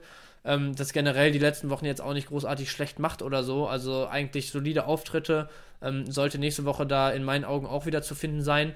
Und wie auch immer Bochum es handhaben wird, ob du einen Bockhorn vielleicht auf eine ungelernte Linksverteidigerposition schmeißt, der sowieso teilweise echt auch gegen ähm, ja, stärkere Gegner, wenn er ran musste, ähm, gut performt hat, aber schon immer so ein bisschen mehr den Offensivdrang hat und äh, defensiv hier und da mal fehlt. Ähm, oder ob du vielleicht einen Gamboa auf die linke Seite stellst, der als Rechtsfuß da auch nicht heimisch ist. Ähm, ich könnte mir vorstellen, dass die linke Bochumer Abwehrseite echt anfällig wird am Wochenende und ähm, hätte da jetzt mal einen Hahn auf jeden Fall ins Rennen geschmissen auf Augsburger Seite. Fände ich auch geil. Sehr gut. Und dann würde ich sagen, sind wir beim letzten Spiel angekommen, wa? Oh ja. Und da dürfte es nochmal richtig heiß werden. Ähm, Hertha gegen Stuttgart, leg du gern mal wieder vor. Ja, da kann ich gar nicht so viel ähm, vorlegen, einfach aus dem Grund, dass das für mich so ein bisschen so eine Wundertüte ist. Wenn ich mir das Matchup so anschaue, würde ich eigentlich lieber mit Stuttgart gehen wollen.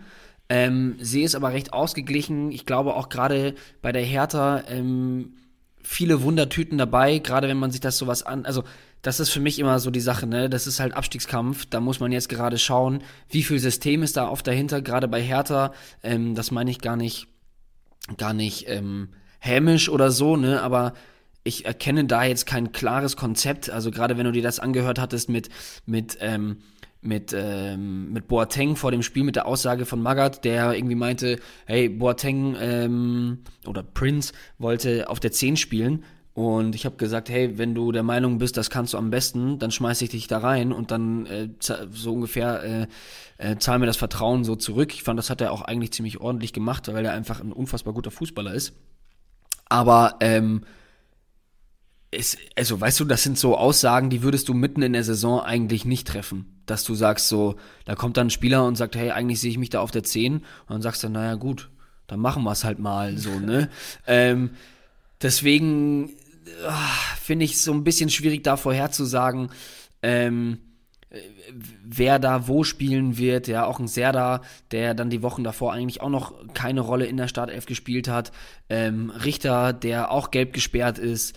Ähm, ein, ein äh, Selke in der Startaufstellung, den man auch immer nicht immer wirklich erwartet. Aber das ist mir alles so ein bisschen wild und kann irgendwie auch so in jede Richtung gehen, weil Abstiegskampf dann auch seine eigenen Regeln hat. Ich muss mir aber ähm, dann auch wieder vor Augen führen, wenn ich mir das gerade anschaue, ähm, Thema Fürich, Mangala, Mamouche, Tomasz, Kalajdzic da vorne drin. Das klingt für mich schon deutlich besser. Deswegen würde ich so ein bisschen zu Stuttgart tendieren, aber es ist ein Spiel, wo ich die Finger von lassen würde sehe ich eigentlich echt auch ganz genauso. Kann ich gar nicht mehr so viel zu sagen. Gefühlstechnisch wäre ich auch eher bei Stuttgart, auch wenn ich mir überlege, dass wir echt so ähm, Mavropanos äh, in den, in den Abwehrboss-Geschichten und so, die Namen, die du eben schon genannt hattest, mit Sosa bei, bei den, beim Flankengott, mit Kalajdzic mit den Kopfballduellen, Fürich, Mamouche eher als kreative Spielgestalter, die da immer mal wieder irgendwie in den, in den Top Ten zu finden waren, hast du eigentlich echt die Ansätze auf Stuttgarter Seite, äh, auf Stuttgarter Seite, die es oft grundsätzlich ins Spiel bringen, wo die Teampunkte dann einfach wegen Torschusspanik oder was auch immer äh, einem da so ein bisschen Strich durch die Rechnung machen, punktetechnisch.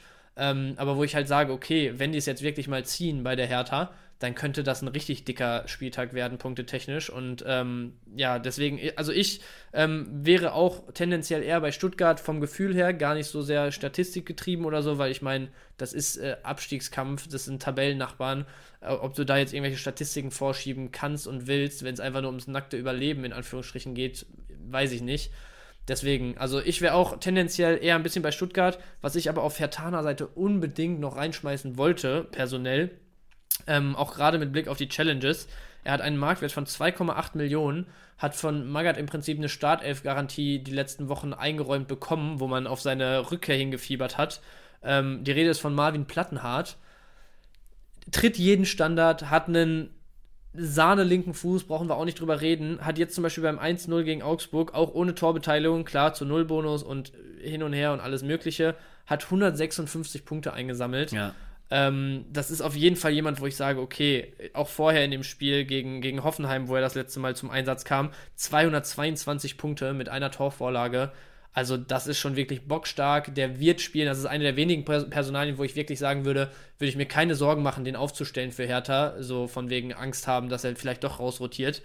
Ähm, und für 2,8 Millionen ist das zum Beispiel, wir hatten, wer war denn das eben nochmal, wo wir irgendwo bei 3, 4 Millionen Marktwert waren und ich gesagt hatte, hm, vielleicht äh, trotz, ach, ein Babu.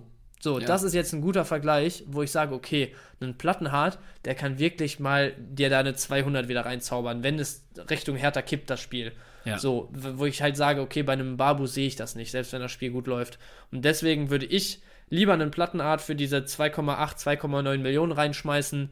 Ähm, auch vielleicht, wenn er, wenn er in der Liga noch verfügbar sein sollte, das sind so Spielertypen, gerade einen Plattenhart, der sehr anfällig ist für Verletzungen, der jetzt wieder zwei, drei Wochen ausfiel vor diesem Spiel am Wochenende, könnte hier und da verfügbar sein und könnte euch echt ein, zwei, drei grüne Balken ähm, noch bescheren im Saisonendspurt. Ja, und ich glaube, das ist das Risiko, was man dann auch immer mal wieder gehen muss. Dass wenn jetzt gerade noch was zu holen gibt oder du, ähm, egal ob das jetzt irgendwie ein paar, ob du noch irgendwie die Chance hast, ein paar Plätze gut zu machen oder ähm, dich auch abzusetzen unten von der ähm, roten Laterne, was meistens äh, immer der Grillabend ist ähm, in der Community. Wenn du da wirklich gar keinen Bock hast, den zu zahlen, den auszutragen oder weiß ich nicht was, sind das Spieler, auf die du gehen kannst, gehen musst, weil ähm, nur so kannst du dich abheben. Ja. Meiner Meinung nach. Ich würde sagen, also Vielleicht gehen wir es gerade noch einmal durch. Hertha Stuttgart äh, sehen wir tendenziell ein bisschen bei Stuttgart, aber alles nicht so sicher. Ähnlich bei Augsburg in Bochum, Bayern Dortmund genauso. Dann sehen wir bei Fürth Leverkusen eine klare Upside auf Leverkusener Seite, wahrscheinlich ja. das größte Mismatch generell. Köln sehen wir auch leider, ja, leider für einige, für andere von euch nicht. Ähm, klar, ähm, favorisiert gegen Bielefeld zu Hause. Freiburg-Gladbach würden wir auch eher die Finger von lassen. Frankfurt-Hoffenheim auch schwierige Angelegenheit. Leipzig nochmal mit einer klaren Favoritenrolle zu Hause gegen Union. Und Wolfsburg-Mainz auch eher schwer. Also Leipzig, Leverkusen, Köln, wahrscheinlich so die drei Matchups, wo wir sagen würden, okay, wenn ihr die ähm, Dreier-Blocksteller im Championship-Modus seid, wo du ja nur drei pro Team stellen darfst, dann sind das wahrscheinlich so die drei ja. Mannschaften, wo wir, wo wir unsere Blöcke stellen würden. Punktuell vielleicht mit einem Plattenhard sogar gegen Stuttgart, vielleicht mit einem. Mir fallen jetzt äh, auf die Schnelle keine, keine günstigen, außer vielleicht ein Vierheber und so mit Upside wieder ein. Ähm, aber vielleicht punktuell damit auffüllen, das große Geld in den drei Spielen oder Teams parken. Ähm, und das wären so unsere Takes dann für die Challenges am Wochenende. Ja. Sehe ich ganz genauso. Sehr gut. Wahnsinn. Dann haben wir heute es auch wieder mal geschafft. Wieder mal ein abgerissen. Ähm, bleibt dann nur noch zu sagen, dass ihr selbstverständlich uns auf sämtlichen Social Media Kanälen ähm, weiterhin folgen dürft. Auch da findet ihr die Links in den Show Notes. Heißt also, ähm, wenn ihr ähm, in dem Podcast quasi auf die Beschreibung geht für die einzelnen Episoden, da sind, sind alle Links zu finden. Denn auch wenn es die Saison Endspurt ist, wir wir machen hier gar keinen ruhigen, wir machen äh, sowas von weiter. Ähm, heißt, Twitch ist immer am Start, ähm, heißes Topic auch bei uns. Instagram müsst ihr sowieso machen. Facebook für die Leute, die da immer noch aktiv sind, haben wir natürlich ebenfalls ein Programm am Start. Ähm, unseren Discord könnt ihr auch mal auschecken, auch ein spannendes Thema. Ähm, guckt einfach mal rein, möchte ich gar nicht zu viel verraten. Guckt es euch einfach mal an. Ähm, richtig geiler Austausch mit der Community. Es gibt einige Sneak Peeks hin und wieder mal. Ähm, und ansonsten, ja, PK natürlich am, am, am Freitag, Always on Championship von Janni wird es natürlich auch wieder geben auf YouTube. Das heißt, ihr seht, ich komme hier schon gar nicht mehr zum Atmen, denn ähm, ja, es lohnt sich, lohnt sich weiterhin für diejenigen, die hier noch richtig am Start sind. Ähm, und ansonsten sehen wir uns entweder in den Streams, in diesen Formaten oder wir hören uns nächste Woche. Sehr gut. Ich würde sagen, damit beschließen was war. so machen wir's. Also bleibt gesund, liebe Grüße und bis nächste Woche. Tschüss. Ciao, ciao.